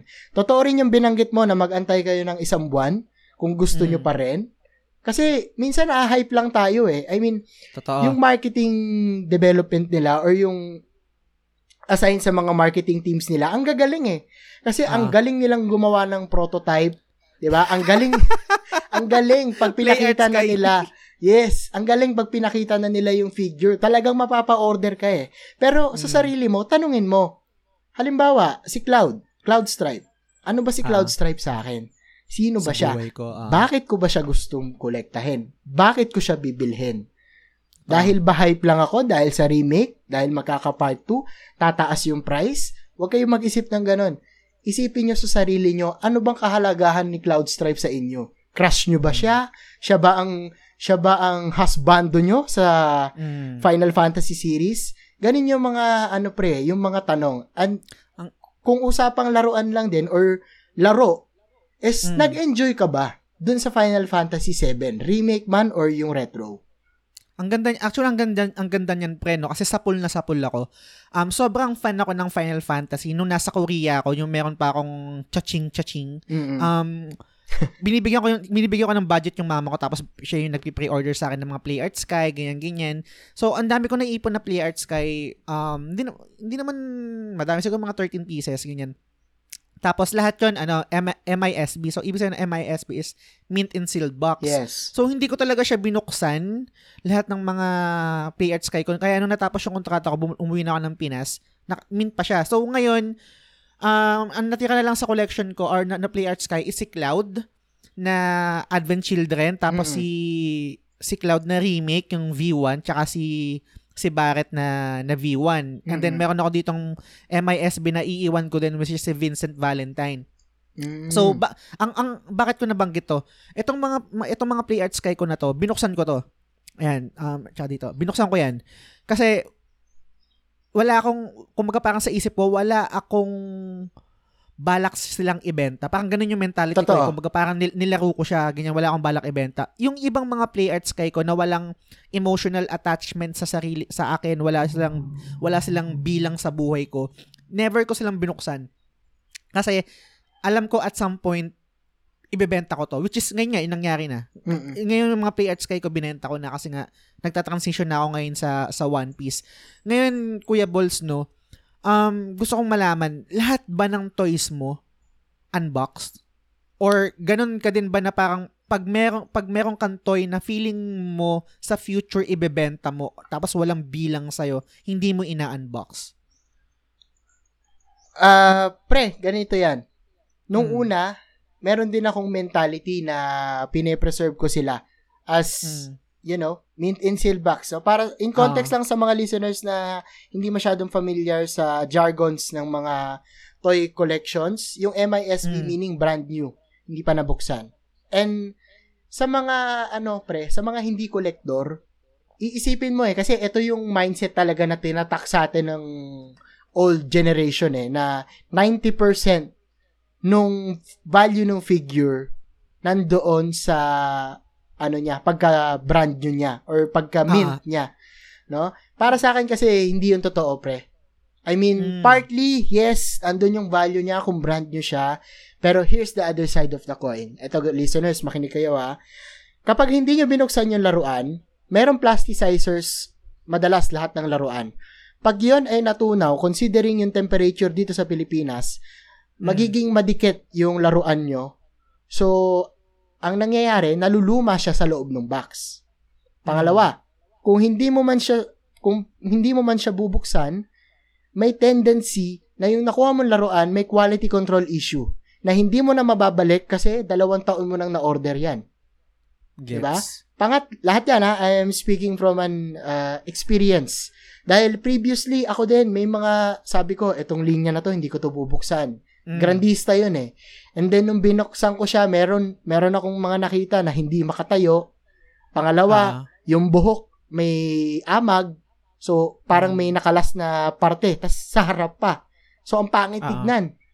So, iyon yung isa sa mga, ano eh, hanggat maaari gusto nating iwasan. I understand, para dun sa mga talagang meticulous collectors, gusto talaga nila mint and sealed box yung collection nila. Ah. Okay lang naman yon Lalo na kung gusto mo talaga na nandun lang sila sa kahon. Gets? Okay lang yon Pero para sa'yo, I mean, ang tip ko lang naman is buksan mo. Paglaruan mo. Kasi kung iniisip mo yung reselling value, Mm. hindi siya worth it eh. Unang-una, ang bilis na at ang lawak na ng toy community ngayon. Yung Goku, kung bibilangin mo, halos buwan-buwan may bago yung laruan. So, Mm. how can you say na magtataas yung presyo nung hinord mo na Goku 2 years or 3 months ago? 'Di ba? It all comes down to what you really want eh. Dapat gusto mo yung binibili mo. Huwag kayo mangolekta for investment. Ito Mm. ah, for example, hindi lang to, again, hindi lang to applicable sa toy collecting. Across all genres, applicable to. Halimbawa, PS5. Mm. Di ba? Bumili kayo sa retailers, wag sa resellers. Example, retailers, Blatadits. Yan. Yung tipong kahit magtaas sila, kahit mataas ang demand, kahit mataas ang presyo sa market, they will Mm. stick to the SRP. Diba? Yes. Stick lang sila sa SRP. Bumili kayo sa retailers, wag sa resellers. Sample ng Mm. resellers, yung bubuyog. yung bzzz, mm, Manila. Yon. Ah. I mean, alimbawa, mag-hoard ka man ng PS5. Halimbawa lang ha, Ah. aantayin mo munang maubos yung nasa retailers eh, bago bilhin yung sa yung triple o doble ang patong mo eh. Mm. Sa toy collections, ang daming retailers. So Mm. hanggat hindi ubos yung stock nila, yung ipapatong mo dun sa presyo mo na laruan, take note, SRP yun ha, and kung ikaw gusto mo ng profit, ilang buwan at taon na naaantayin mo bago maubos yung kanila. So, Totoo. para sa akin, sometimes it works. Congrats kung may ganun mang storya na talagang nag-invest ka. Pero, hindi talaga siya most of the time nag-work eh. Kaya dapat, Tsaka, ay sorry, sorry. Mm, dapat ang Ito, bibilin naalala- mo lang yung Mm. talagang gusto mo. Yun. Totoo. Tsaka ito yung ito rin yung na-realize ko no nung nung ngayon na nagbebenta na ako nung toy ko na MISB no. Yung yung hassle na yung hassle na tinabi ko yung mga laruan na hindi ko binuksan na hindi ko nilaro. Mm-mm. Tapos yung yung espasyo na kinonsumo nun sa bahay namin. Tapos yung inangat nung presyo niya ngayon na binebenta ko siya, I think ay, hindi worth it eh. So, yeah. parang talo pa ako. Talo pa yung talo pa yung pagod ni ni mama na pumunta ng data blitz na mag-grab kasi Data sobrang Blitz. traffic sa ay, sa blitz. Sa, sa sobrang traffic sa market market yung yung yung, yung pang-grab niya, yung ta- yung time na ginugol niya, etc. Sobrang hindi worth it nga ngayon. Um I don't think na na hindi talaga siya. eh. Ewan ko, may, Mm. parang wala wala akong maiisip or ikaw kung may maiisip ka, meron bang toy na sobrang mahal na nakip siya na mint tapos ngayon na pag binebenta na yung presyo niya is para sa'yo acceptable na oh, okay, mm, eto nag-work to na nag-triple or naging um times 10 yung presyo. Kasi ako, honestly, wala akong maisip eh. Wala akong maisip na toy na parang kayang i-justify yung pagiging mint niya na hindi ginalaw, tapos preserve, tapos ngayon ibebenta na super mahal. I think pasok lang to pag sa mga cards kasi maliit lang sila na bagay na pwede mong i-store sa maliit na kaha kumpara pag sa sa toy mismo. Totoo. I, I, I- hindi ko alam. Anong anong to, anong thought mo doon ano? Balls. Sa akin, pre, Meatbusters natin ngayon, wala. Wala, talaga. Mm. Kasi, yun nga, unang-una, nabanggit mo rin, no, yung ginagawa natin na MISB. Minsan, pag Mm.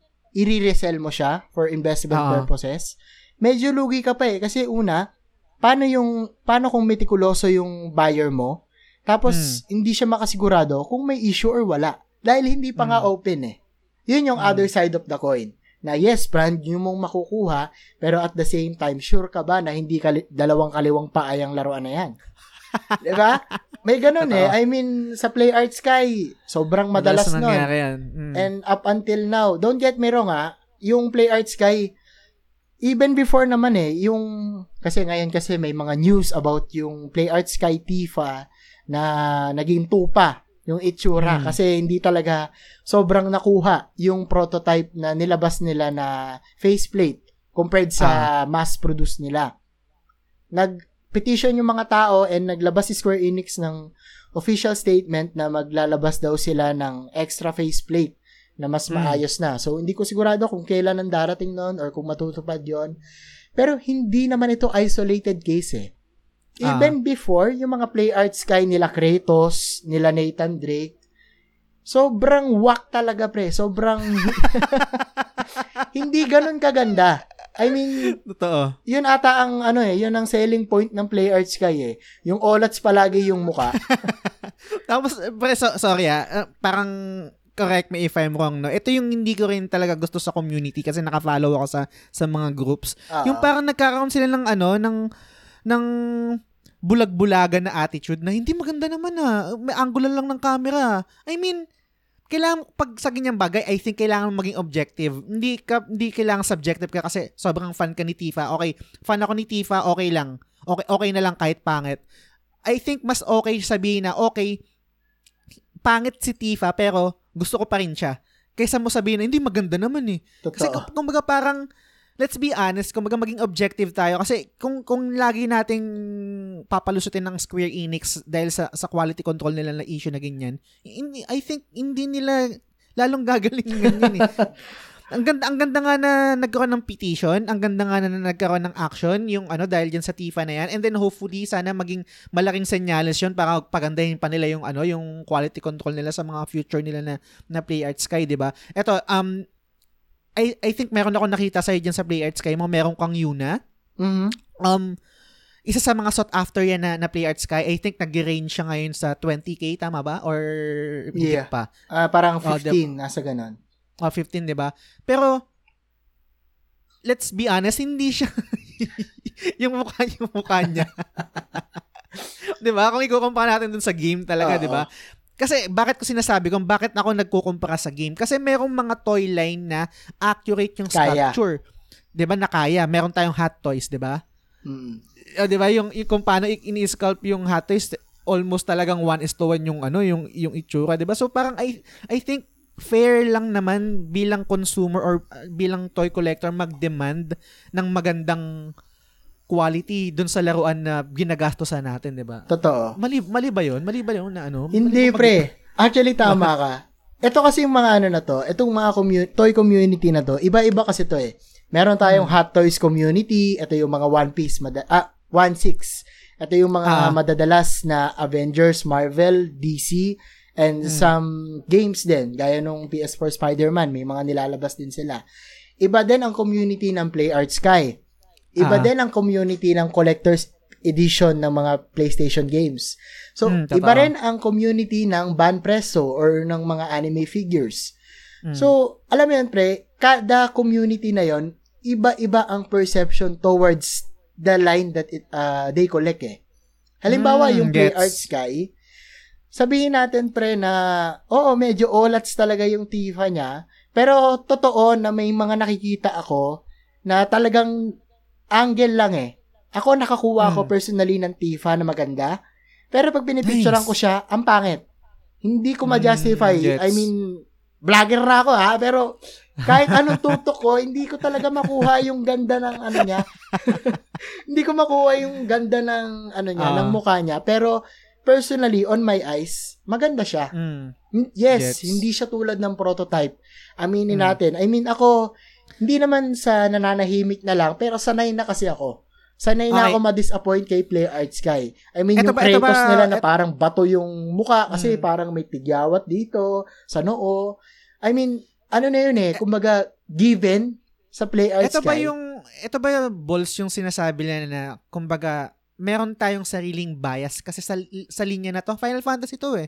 Yeah. Kumbaga parang meron tayong expected na kaulatsan sa linya na to pero okay lang kasi wala namang ibang choice na linya para makapag-collect ng Final Fantasy characters. Toto- Or let's say pag sa Hot Toys naman merong kaakibat na accuracy or parang quality kasi Hot Toys to eh. Parang ganyan. Tama ba? Tama. Disclaimer lang, pre, kasi hindi lahat ng hot toys accurate. Ah, Meron- okay. May, may pangit Yes. din na ano. Mm, Alam mo, okay. laging may mga, laging ano eh, not to be a toxic toy collector lang, pero Ah. lahat naman, lagi, may mga nasasabi ang tao. Ang taba Mm. ng hita ni Superman, ang pangit ng ngiti ni Paul Rudd sa Hot Toys, hindi accurate yung star sa dibdib ni Captain America. I mean, those things, pre, Mm. lagi yan. Ang daming runs niyan. Play Art Sky, duling Ah. yung Tifa. Pero pre, at the Mm. end of the day, binibili ba nila o hindi? Binibili pa rin nila eh. Mm. I mean, yes, hindi lang sa toy community may mga gantong klaseng attitude across Mm. all, ano, ac- across all types of collections may mga ganitong klaseng tao. Pero para sa sarili mo, no, ikulong mo na lang yung sarili mo na tanungin mo yung sarili mo, it is is this really what you want? Kasi baka naman yung issue sa iba, hindi issue sa iyo eh. Mm. Eh ano kung medyo maliit yung star ni Captain America sa dibdib? Eh pag sa malayo tinignan, Captain America pa din naman yun. Mm. 'Di ba? Gets, I mean, gets. hindi lahat ng issue dapat mong patulan eh. Yung Tifa, tahimik na lang din ako doon. I mean, for the Mm. sake of the official statement, nag-post ako Mm. dun sa Play Art Sky group na yon na meron ba talagang ilalabas si Square Enix na faceplate or hoax lang siya or fan-made review lang siya. I mean, Ah. ganun lang. Ganun, ganun ko lang siya inano, kinlear out ko lang pero hindi na ako nakikisabay dun sa petition eh kasi I think I don't think sa toy collection lang to pero lahat naman laging may masasabi yung tao. Mm. No? Kahit naman yung I guess- Cloud eh. Yung Cloud, I guess, mm. yung Cloud Remake version 2, ang dami rin nilang sinabi doon na kita mo naman yan pre, mukhang hilaw na spaghetti yung ano, yung buhok. pero eventually binili pa din. 'Di ba? Eh, parang si Nix din, no? Si Nix yung la- lalo yung si Nix. I mean, si Nix, isolated case yun kasi talagang duling. No? Ah. Pero para sa akin, pre, kung hindi ka man satisfied dun sa binili mo, Mm. dito papasok minsan yung bibili ka uli ng bago, tapos ibenta mo na lang Ah. uli yung sayo for the same price. I mean, pwede mong Gets. gawin yan. It's also a technique na ginagawa ng iba na kung hindi ka satisfied dun sa kopya mo, kumuha ka na lang ng iba. I mean, medyo pricey lang siya, pero eventually naman mababalik yung pera mo eh. Ito yung isa sa mga magandang, ano pre, elemento ng toy collecting, ng toy collecting. Kasi, Mm. hindi nawawala yung pera mo eh. Nagta-transform lang siya into something you love. Tapos pwede mo pa rin siyang ibenta. Kaya ang importante, dapat, saktong presyo mo lang siyang nabibili. Hindi overpriced, hindi fake, siyempre, and pangatlo, good condition. Kaya Totoo. isa sa mga tip ko din sa mga gusto mag-toy collect, mag-collect ng toys rather is research. Research yun ang i-research. Kasi minsan yung demand and supply, minsan sinusunod natin yung presyo ng eBay eh. Pero Ah. yung laruan na yon, meron bang demand yun sa Pinas? Kasi baka ang Hmm. taas ang taas niya internationally pero sa Pilipinas wala naman pala siyang demand. So pwede ka pa rin kumuha ng mas konting or mas mababang presyo doon. You just have to be patient. Kumbaga collecting is a patient game talaga, patience game. Mm. Yon. Siguro, para mag-transition tayo or para mag-proceed yung yung yung topic natin, no. Mm. Gusto kong it- itanong tong nasa show notes natin sa Codigo. Parang sa future ba nakikita mo na toy collector ka pa rin? Let's say syempre balang araw mag-aasawa ka, magkakaroon na ng ah, baby balls, si Kuya Balls. Magiging magiging Nagulat ako doon, pre. magiging Papa Balls na siya, hindi na siya Kuya Balls kasi Papa na siya, 'di ba? So, sa tingin mo ba or alam ko sobrang ano lang to eh, parang fantasy land lang tong question na to pero for the sake of our conversation na lang tangina English na naman pre. yes. Um nakikita mo ba naman magtotol mag, magtutuloy-tuloy yung pag-collect mo ng toys or sa tingin mo merong meron niyang ano um end game or parang end line or Kung may katapusan. oo may katapusan yung pagko-collect mo ng toy. Actually, pre, it all, magiging ano lang to eh. Magiging transparent lang ako, no? Pero, Hmm. yes. Oo, nakikita ko siya. I mean, hindi ako mamamatay nang hindi ko siya mabibenta lahat. Kasi, una, sayang eh. Hindi ko Ah. naman dadalin sa hukay yan eh. 'Di ba? Totoo. Kung speaking of siguro mag-aasawa, baka magbawas ako ng konti. Hmm. Hindi natin masabi. Baka mag baka gayahin ko si Excel, 'di ba? Magpamusehum din ako kung aabot man sa Ah. ganung punto. Pero 'yon, yes. There's definitely an end. Lalo ngayon, pre, kasi before conservative collector ako. Hindi Hmm. ako bumibili hangga't hindi ko nakikita in a lowest price yung gusto kong item na 'yon. Pero lately kasi, nung nagkasakit ako, nagkaroon ako ng change of heart, na nagkaroon ako ng YOLO moment, na kahit Ah. medyo mahal, bilin ko na. Bakit? Kasi natuto rin ako, para siyang stock market pre eh. Hindi ko siya binili noon, pero Hmm. mura na pala siya that time. Pero Gets. one year ago, parang 1K yung dinagdag niya sa presyo. And siguro, baka dumagdag pa siya ulit sa next year. So, binili ko na. Meron kasing Na, posible... na- nagkaroon ako ngayon ng realization pre na kasi meron si Balls, meron piniem sa akin to, lason din to si Balls. Eh. meron siyang piniem na figure na Yo sa ku- Yo, ni, na Yo sa ano si si Yo, Yo, Shaman King. sa ano sa Shaman King. mm Tapos parang gusto ko siyang bili, bilhin kasi fan din naman ako ng Shaman King. Actually mura lang siya, 'di ba? Parang nasa 1,000 lang. Oo. Tama ba? Hindi kita Nag-pre-order Shaman ka ba? ko. Oo, pre. Nag-pre-order ako. Ah, nag-pre-order ka na. Kailan release nun? Hindi ko maalala, pero parang ano eh, third quarter ata eh. Wala lang kasi naisip ko lang parang parang in- sinasabi mo na mura na to tapos baka magmahal to ganyan or something. Definitely, magmamahal siya kasi, di ba, SRP, Oo. meron pang mas mababa doon, which is yung pre-order price. Ibig sabihin, Mm. umorder ka ng hindi pa release. Oo. So, madalas yun ang mura kasi hindi pa natin alam kung anong kalalabasan. 'Di ba? Yun yung nagiging issue rin sa Play Art Sky before na ang ganda ng prototype. Nag-pre-order Ah. kayo, lima, hinord nyo kasi best waifu si Tipa, tas pagdating sa inyo, lagapakpak boom, di ba? Hindi naman maayos pala. So, asa na yung pera mo? Diba? Pero going back naman, ibang linya naman kasi yon So, ibang usapan yon It's a band presto Ah. Pero- Hmm. figure na, for context, sabihin natin, less than 1,000 lang siya. So, Hmm. para sa isang fan ng anime ng Shaman King, no? Or ng One Hmm. Piece or ng Dragon Ball, kung gusto mo mangolekta, kahit isang Goku lang, okay na eh. Kasi, alam mo Ah. yon tigilan mo lang magmang inasal ng isang buwan, may figure ka na eh. Totoo. And, hindi na wala yung pera mo. Naging Goku lang siya. Pwede mo pa siya ibenta at the same price. Patungan mo ng konti, kahit 200 siguro, kung pwede, after a year or month. Or, ayun, kung nakuha mo siya ng pre-order price, most likely, pwede mo siyang ibenta ng SRP, which is uh, Ah. 100 above or mas mataas ng konti. So, hindi ka lugi eh. 'Di ba? Totoo. I mean, hindi siya investment, pero nag-enjoy ka. 'Di ba? Agree. Mahal ito, mo I eh. think ito yung ito na rin yung best way Kuya Balls no para i-transition mo dun sa sinasabi mo kanina um yung versus ng ng toy collecting tsaka yung bisyo. 'Di ba nabanggit mo kanina yun? Ayan. Oo. Yan. Parang ang sarap i- ipasok dito yan eh kasi nababanggit mo na yan eh. Yan na yung parang um mag magtitipid ka ng isang mang inasal or ng let's say hindi ka muna mag magmi-milk tea, hindi ka muna mag hindi ka muna mag Starbucks, ganyan, hindi ka mag-grab food. So, ano ano yung masasabi mo diyan Kuya Balls? Ito kasi yung isa sa yan. mga naging magandang halimbawa sa akin ng toy collecting. No? Hmm. Bukod sa natural pagiging natural ko na frugal, no, even sa gaming, alam naman ni Jess yan na hindi ko kinukuha Hmm. yung game na pagka-release agad kasi medyo mahal Ah. pa. Talagang tinuruan niya akong magtipid. Mm. halim, i-relate ko lang sa bisyo kasi yung Yossi, yung alak, lahat yan perishable eh. Ah, After nung sensation na yan, wala na eh. Pero pag bumili ka ng Goku, bumili ka ng, ng Luffy o ng Spider-Man, hindi mo man sila mahit-hit, pre.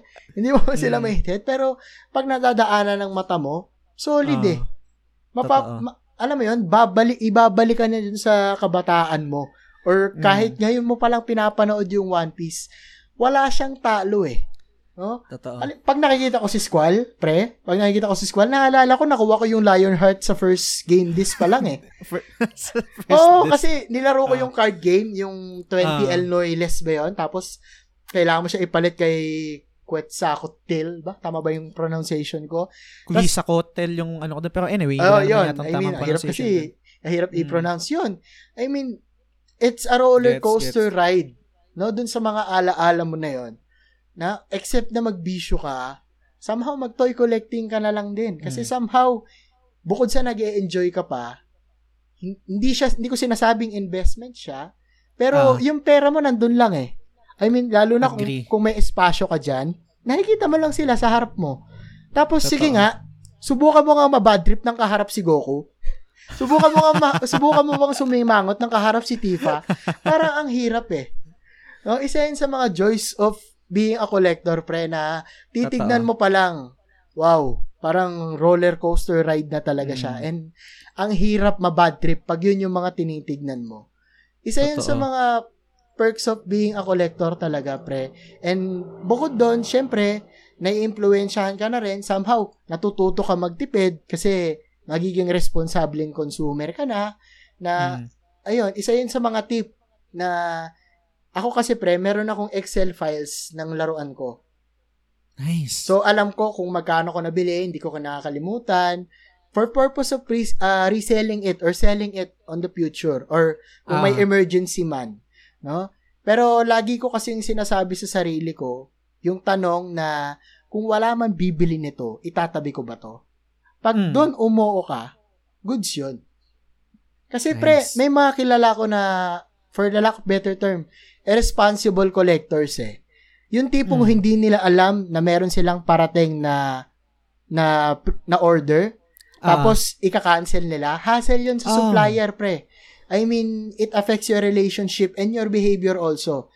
Merong Kupal good move yun, thing yung toy collector, yung toy collecting, meron din siyang magiging bad influence kapag hindi mo inayos. I mean, isa yan sa mga factor na, yes, medyo pricey.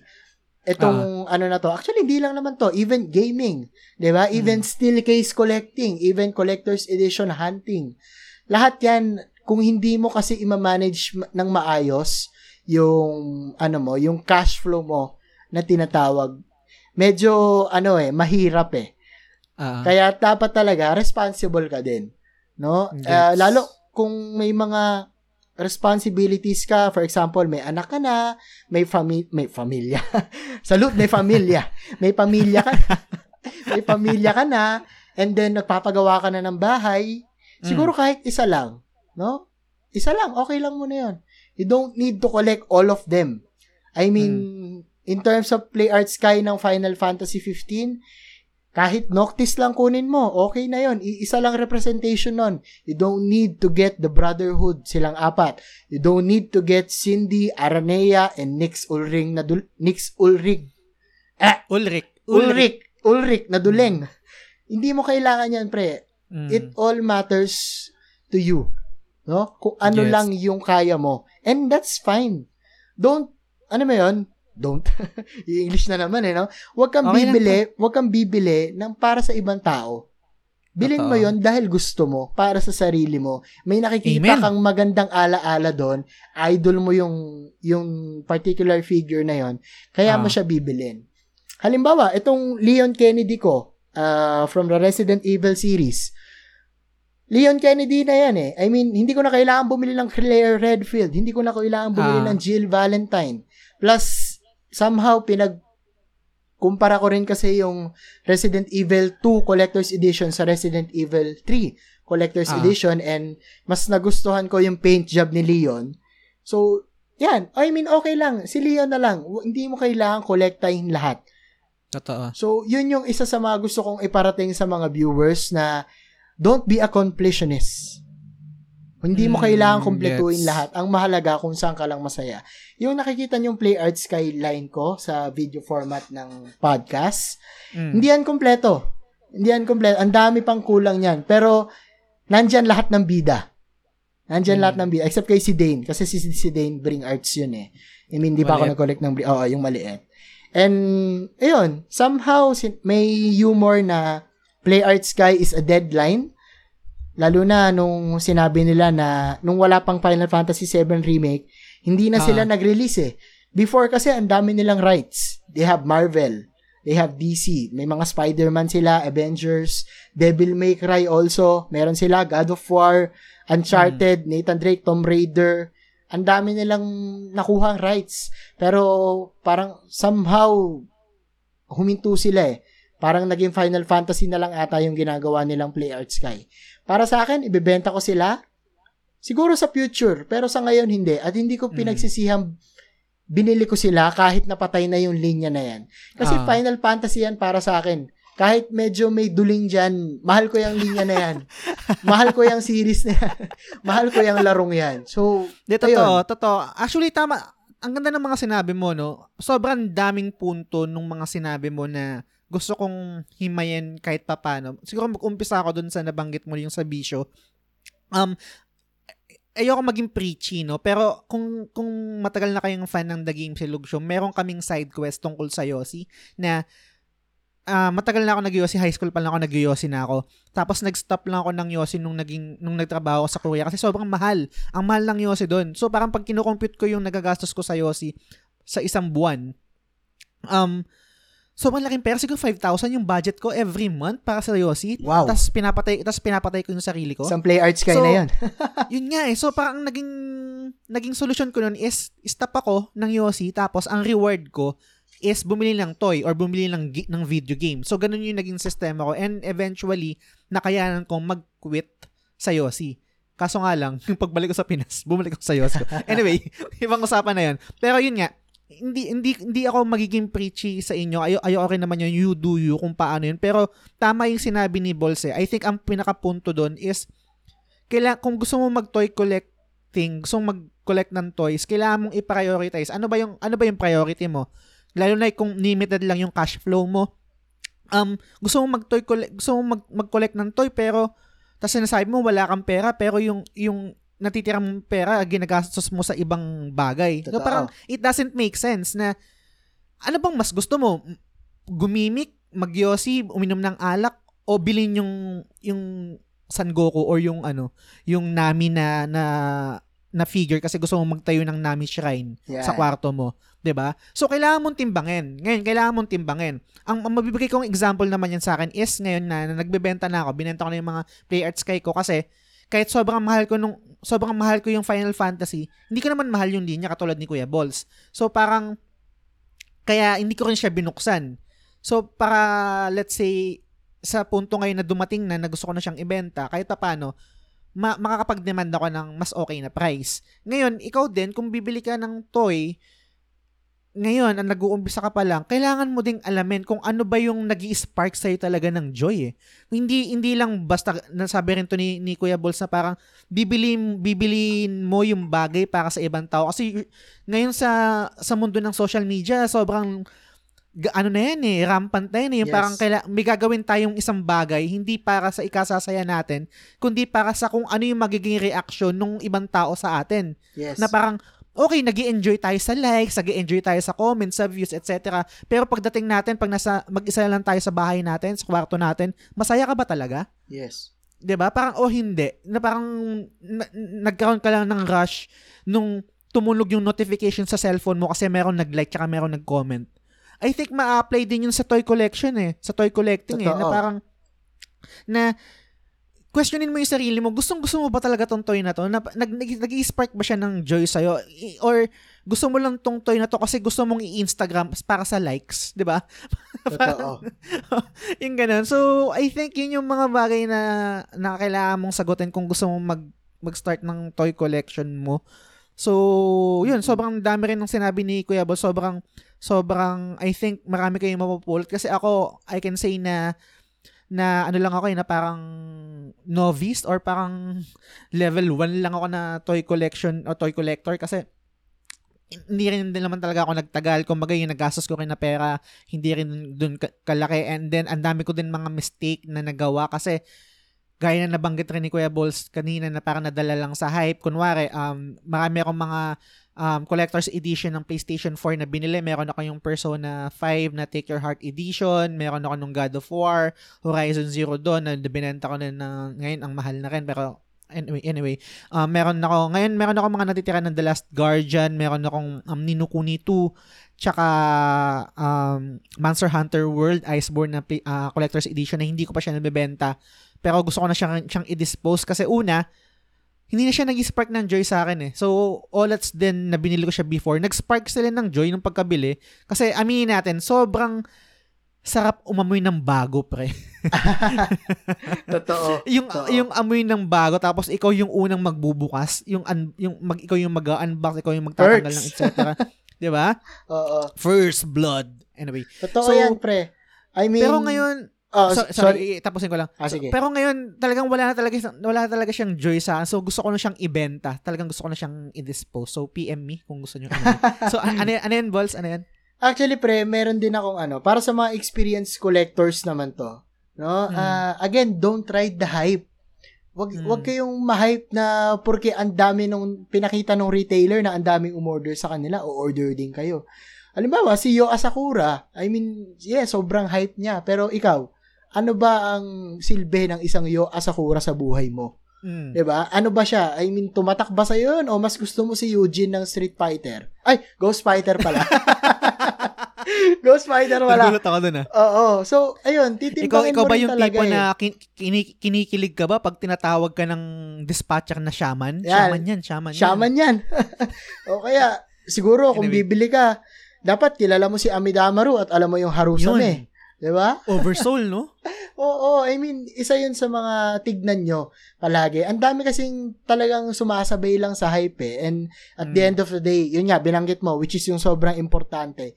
Pag nakakulong ka na sa kwarto mo at bita- nabitawan mo na yung cellphone mo, gusto mo pa rin ba Mm. yung particular na item na yun? Kahit hindi na nga toy yan eh.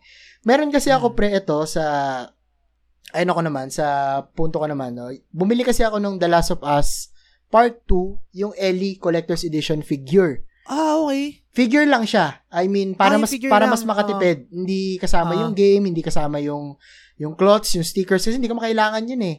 I mean, yung Ah. figure lang talaga kailangan ko. Not nang hindi ko pa nalalaro yung The Last of Us Part 2 na game. Okay, gets. Pero ngayong nalaro ko na siya, hindi ko pa rin siya i-dispose. Una, okay. kasi nakikita ko yung Ellie figure na yon as a representation of Ellie from the part 1. Mm. Hindi ko sasabihin hindi ko nagustuhan yung game, pero technically mas nagustuhan ko talaga yung 1. Mm. Pero hindi ko siya ibibenta kasi ang re- nagre-resonate sa akin yung figure na yon nung nagigitara siya ng Take On Me. So Mm. para sa akin, Gets. sobrang na-relax ako nung time na yon. And yun, mura ko siya nakuha kasi figure lang siya eh. So, yun yung isa Mm. sa mga example na factor na iisipin mo. Hindi Mm. hindi dahil hype si Ellie, hindi dahil nanalo ng Game of the Year yung The Last of Us Part 2, Yes. kaya gusto mo siyang ibenta ng mas mahal. Hindi ganon.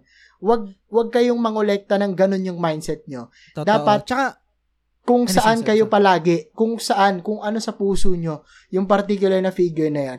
Medyo malalim, medyo baduy, pero yun talaga yung ano eh, yun talaga yung factor para hindi ka malugi. May mga, ang daming klase ng Goku. May Saiyan Blue, may Super Saiyan, may Super Saiyan 3, may God Mode, 'di ba? And meron pa yung Mm. kulay pink, yung nasa movie. Pero sa'yo, ano yung nagre-resonate sa'yo? Kung gusto mong i-heads up yung kabataan mo, maybe yung Super Saiyan 1. 'Di ba? Yung unang laban nila ni Prisa. And Mm. bukod doon, ito tip na lang din, again, research, mag-research kayo. Ano yung pinakamura and at the same time, magandang posing para sa'yo? Kasi, mm. merong 4,000 na Goku na nakakame, nakakamehameha wave. Meron Ah. ding 700 na Goku na same posing. Iba Hmm. lang yung manufacturer, iba lang yung gumawa, pero same figure. So Gets, again, research. Huwag kayong bumili agad. Meron Gets. kasi akong isang Kuya Ball story, pre. No? Parang ano, parang ginaya sa iba. Pero meron, meron akong nasubaybayan na storya, pre, na Broly. Ah, ah. Si Broly kasi may nilabas na Ichiban Kuji na Broly na wala sa Pilipinas at that Okay. time. At that time. Pero nag-release ng pre-orders naman. Nag-release naman ng pre-orders.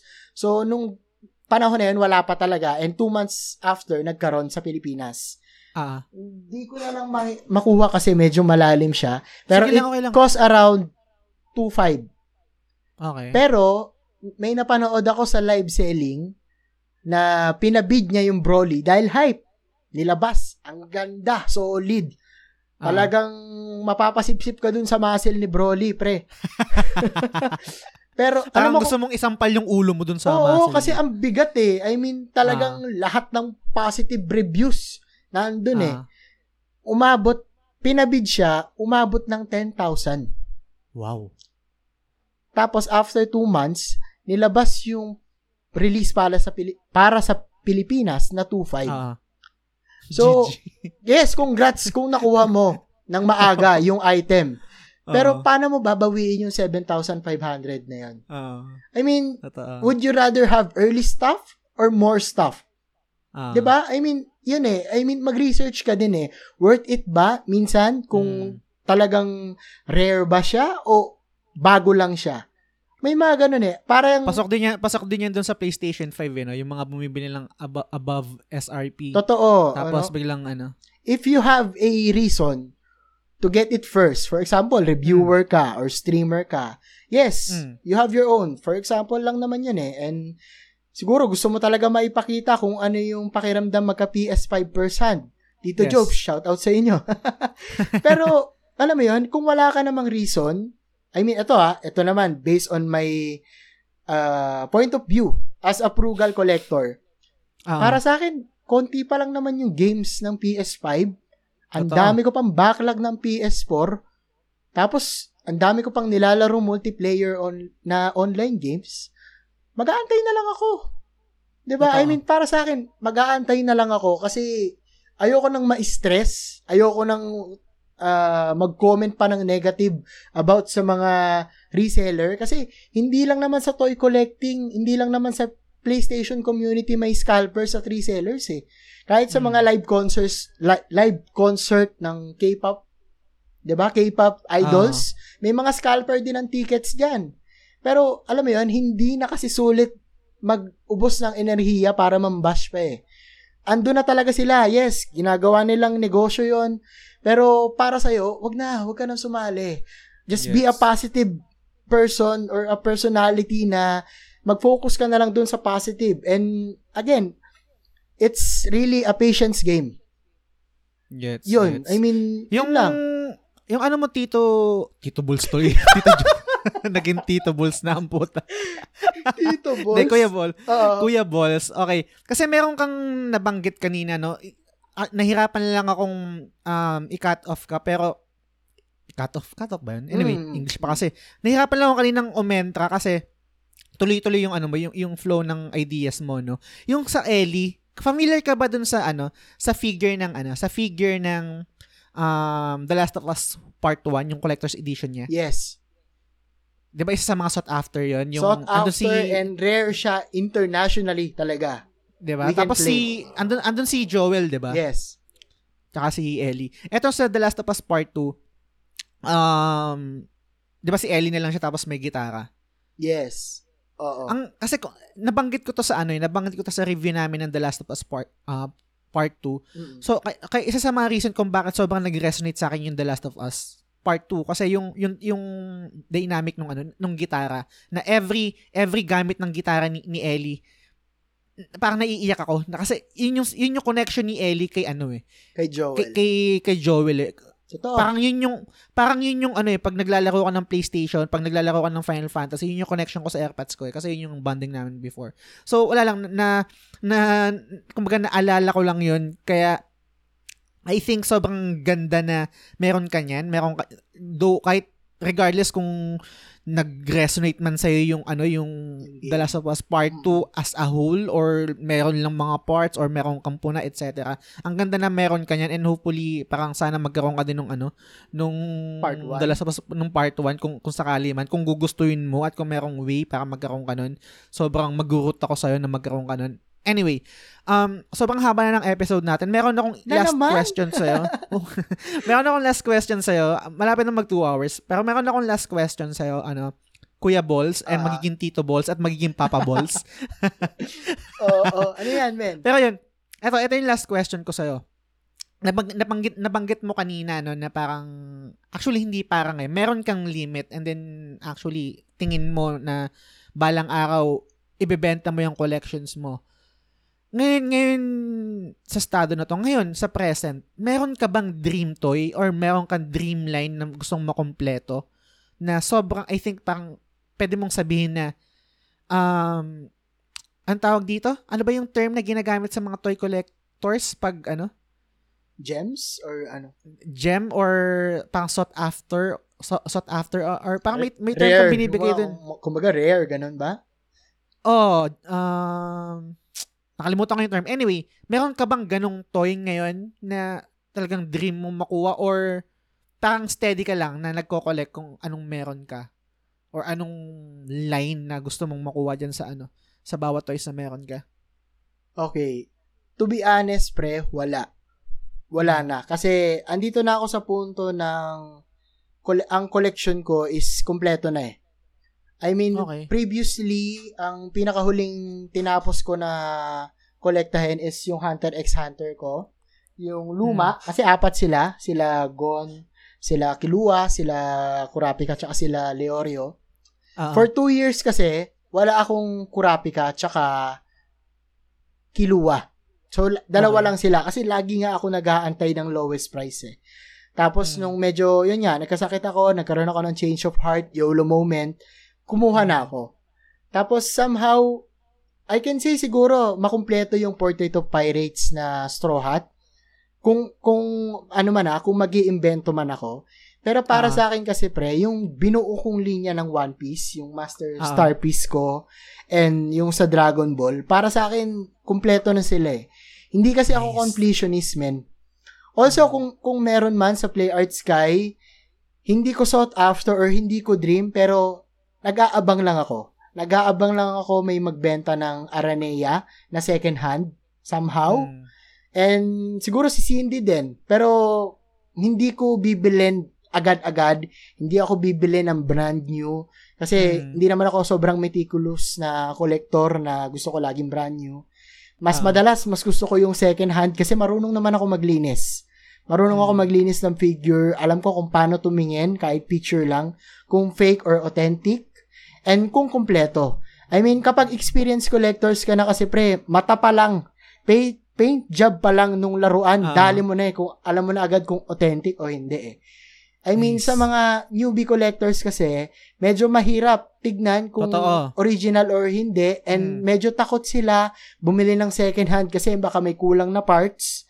Pero, exactly. Oo, totoo yon Pero, eventually kasi, kapag ah, experience ka na or medyo matagal ka na sa community, malalaman mo na lang din eh. And at the same time, umiikot-ikot na lang din yung mga taong nakakatransact mo.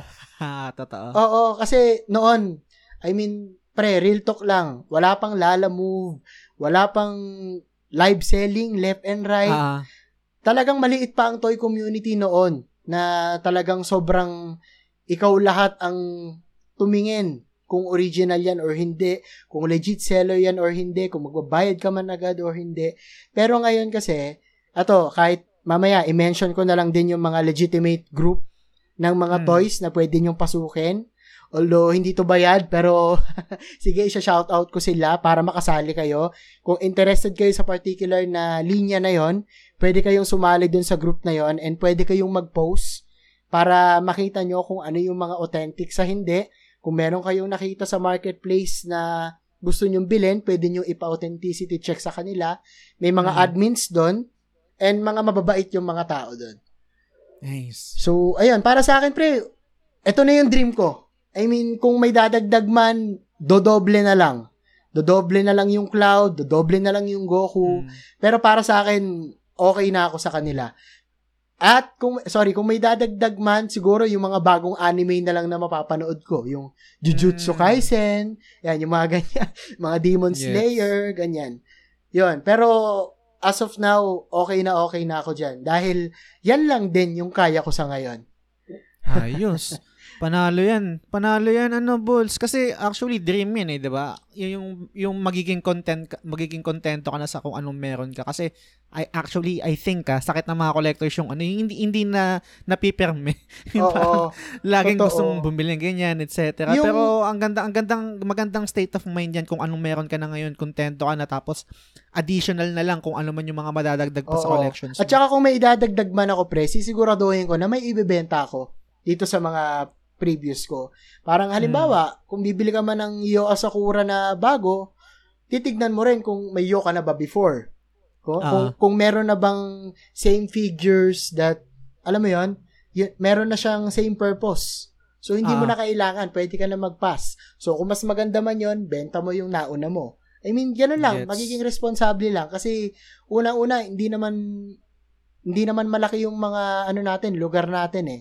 Talagang Ah. meron lang specific space yung mga yan. So, titignan mo rin yon kung kakasya pa sila. Unless Shriner Yes. ka, na gusto mo puro Yo Asakura, pwede naman yon Pero piliin mo rin. I mean, hindi mo kailangan maging completionist for the sake of the other, for the sake of others, para Hmm. ma-impress sila. More like, sa sarili mo na lang.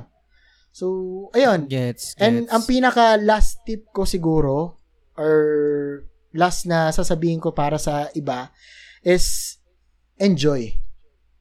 Enjoy Yun ang lang. importante at mahalaga. Kahit masyadong nag-i-enjoy ka. technical yung mga binanggit namin, ang mahalaga, you enjoy. You enjoy kung ano yung binili mo, you Hmm. enjoy habang gusto mo siyang laruin o gusto mo nakaupo lang siya sa gilid ng gaming setup mo.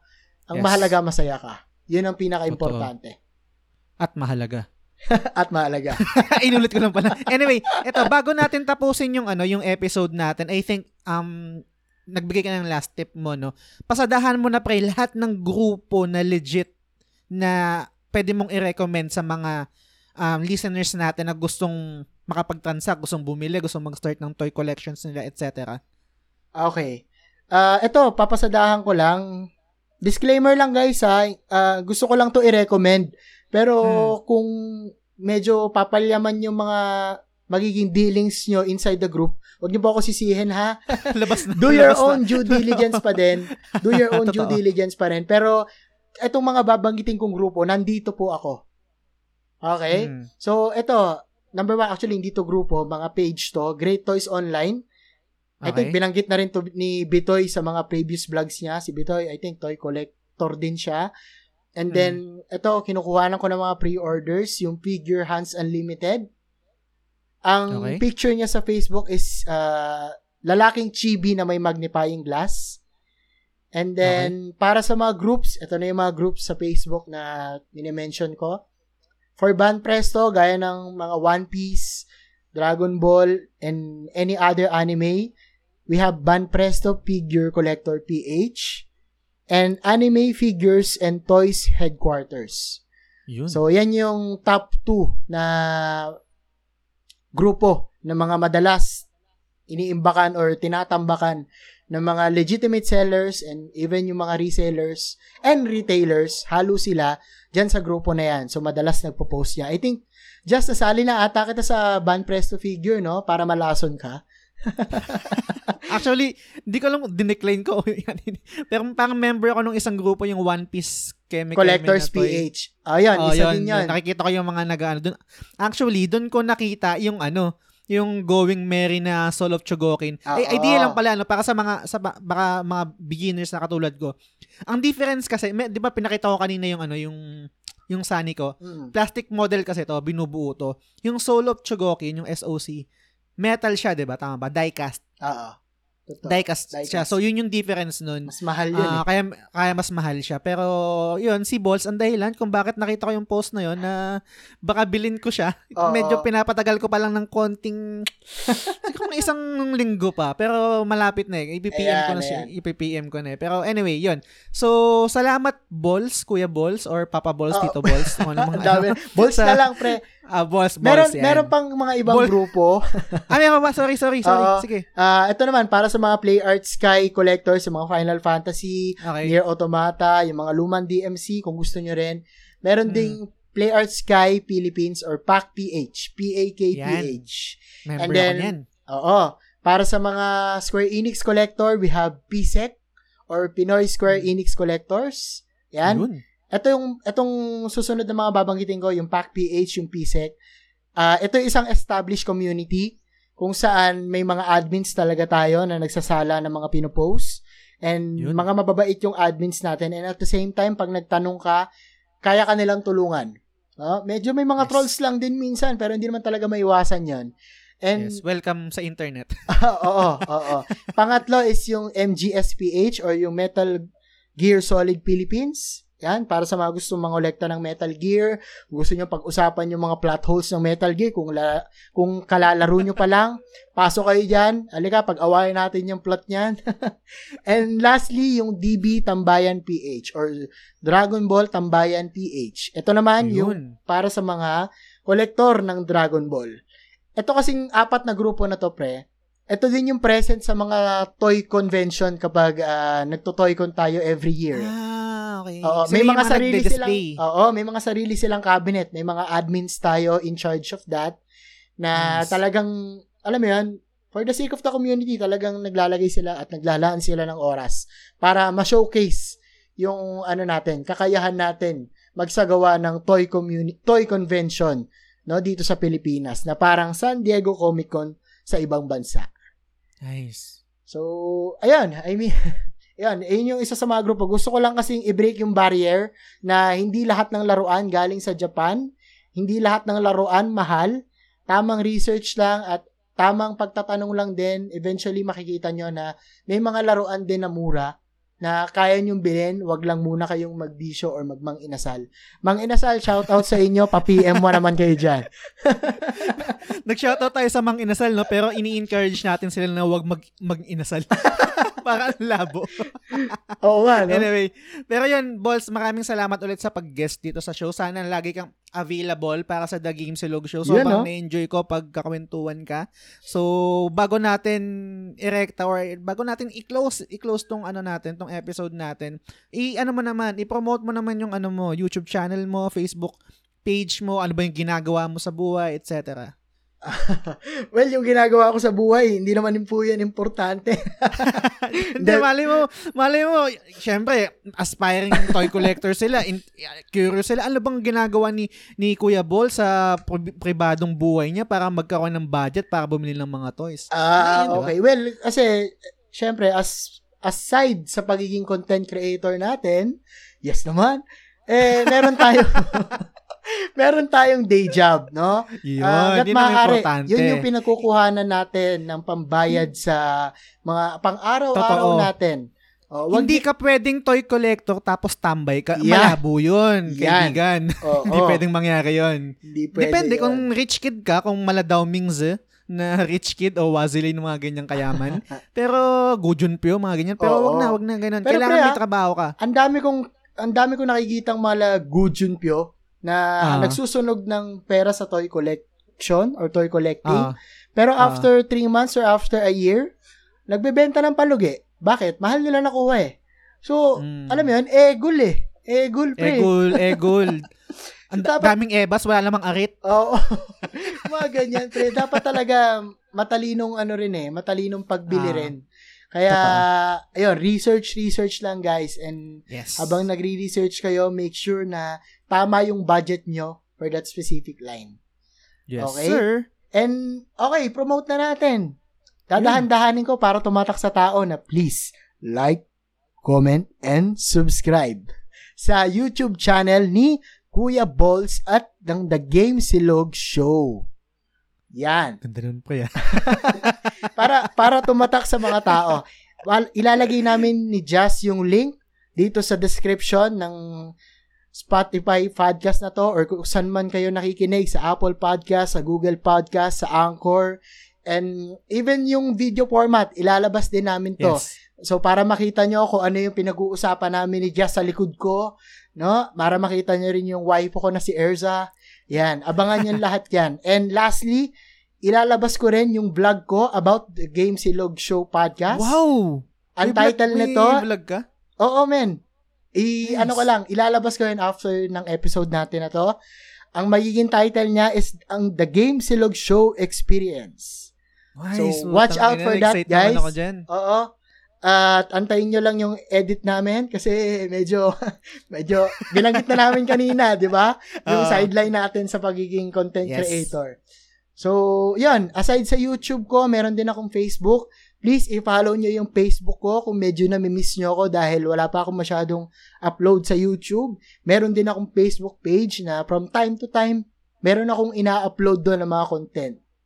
So, yun, unboxing, reviews, game reviews rather, meron din and yun, kung gusto niyo pasayawin ako, meron din akong sayaw doon. Yun, Yun maraming maraming salamat Kuya Balls. Um again, ipopromote ko lang din yung ano, yung sa amin no na Yan. na pag meron kayong feedback no, positive man yan or negative, sobrang welcome yan sa show kasi kahit sobrang tagal na natin nagpa-podcast, sobrang vinavalue ko yung feedback nyo. Yung, kahit negative yan or pa- positive ganyan, etc. Kasi malaking may tutulong yun sa show eh. Sobrang laking may tutulong yung pagsaya mo. Just sobrang daldal mo. Hindi mo, lagi mong kinakat si ano, si Kuya Balls. malaking tulong sa akin yun kasi kailangan ko mag-improve. And I think, oh, let's kapag hindi ka nag-strive na i-improve kung anong meron kang craft, kung maging stagnant ka lang dyan, okay, goods na, goods na ako, ganyan, ganyan. So, Yes. kailangan, kailangan ko ng feedback nyo. Kung napakinggan nyo tong podcast, nagustuhan nyo, hindi nyo nagustuhan, ano yung gusto nyong idagdag, meron kayong tanong, meron kayong suggestion, feel free to message us at The Game Silog Show sa Facebook at sa Instagram. So, Yan. Kung yun. gusto nyo pang magkaroon ng TGS slash Kuya Balls Part 3, yan! Comment down below, or, no? Or magkaroon kayo ng petition. Application. Tapos, so, pre, eto Oh, pala, yeah. bago ko makalimutan, yung pinaka, gusto ko kasi save the best for the last. Papakita Okay. ko yung isa sa the best na collection ko. okay. Etong PS1 memory card ko. Nice! Natago mo pa yan? Oo, pre. I mean, hindi ko lang alam kung gumagana pa siya. Oo. Pero meron ano kasi kaya akong- laman yan? Meron akong PS1 console dito. Pwede ko siya subukan para makikita ko. Pero, andito si Tomba, andito si Legend of Nice. Ligaya. I mean, hindi pa ako toy collector. Collector na talaga ako. talagang memory no. So talagang saktong-sakto dito no.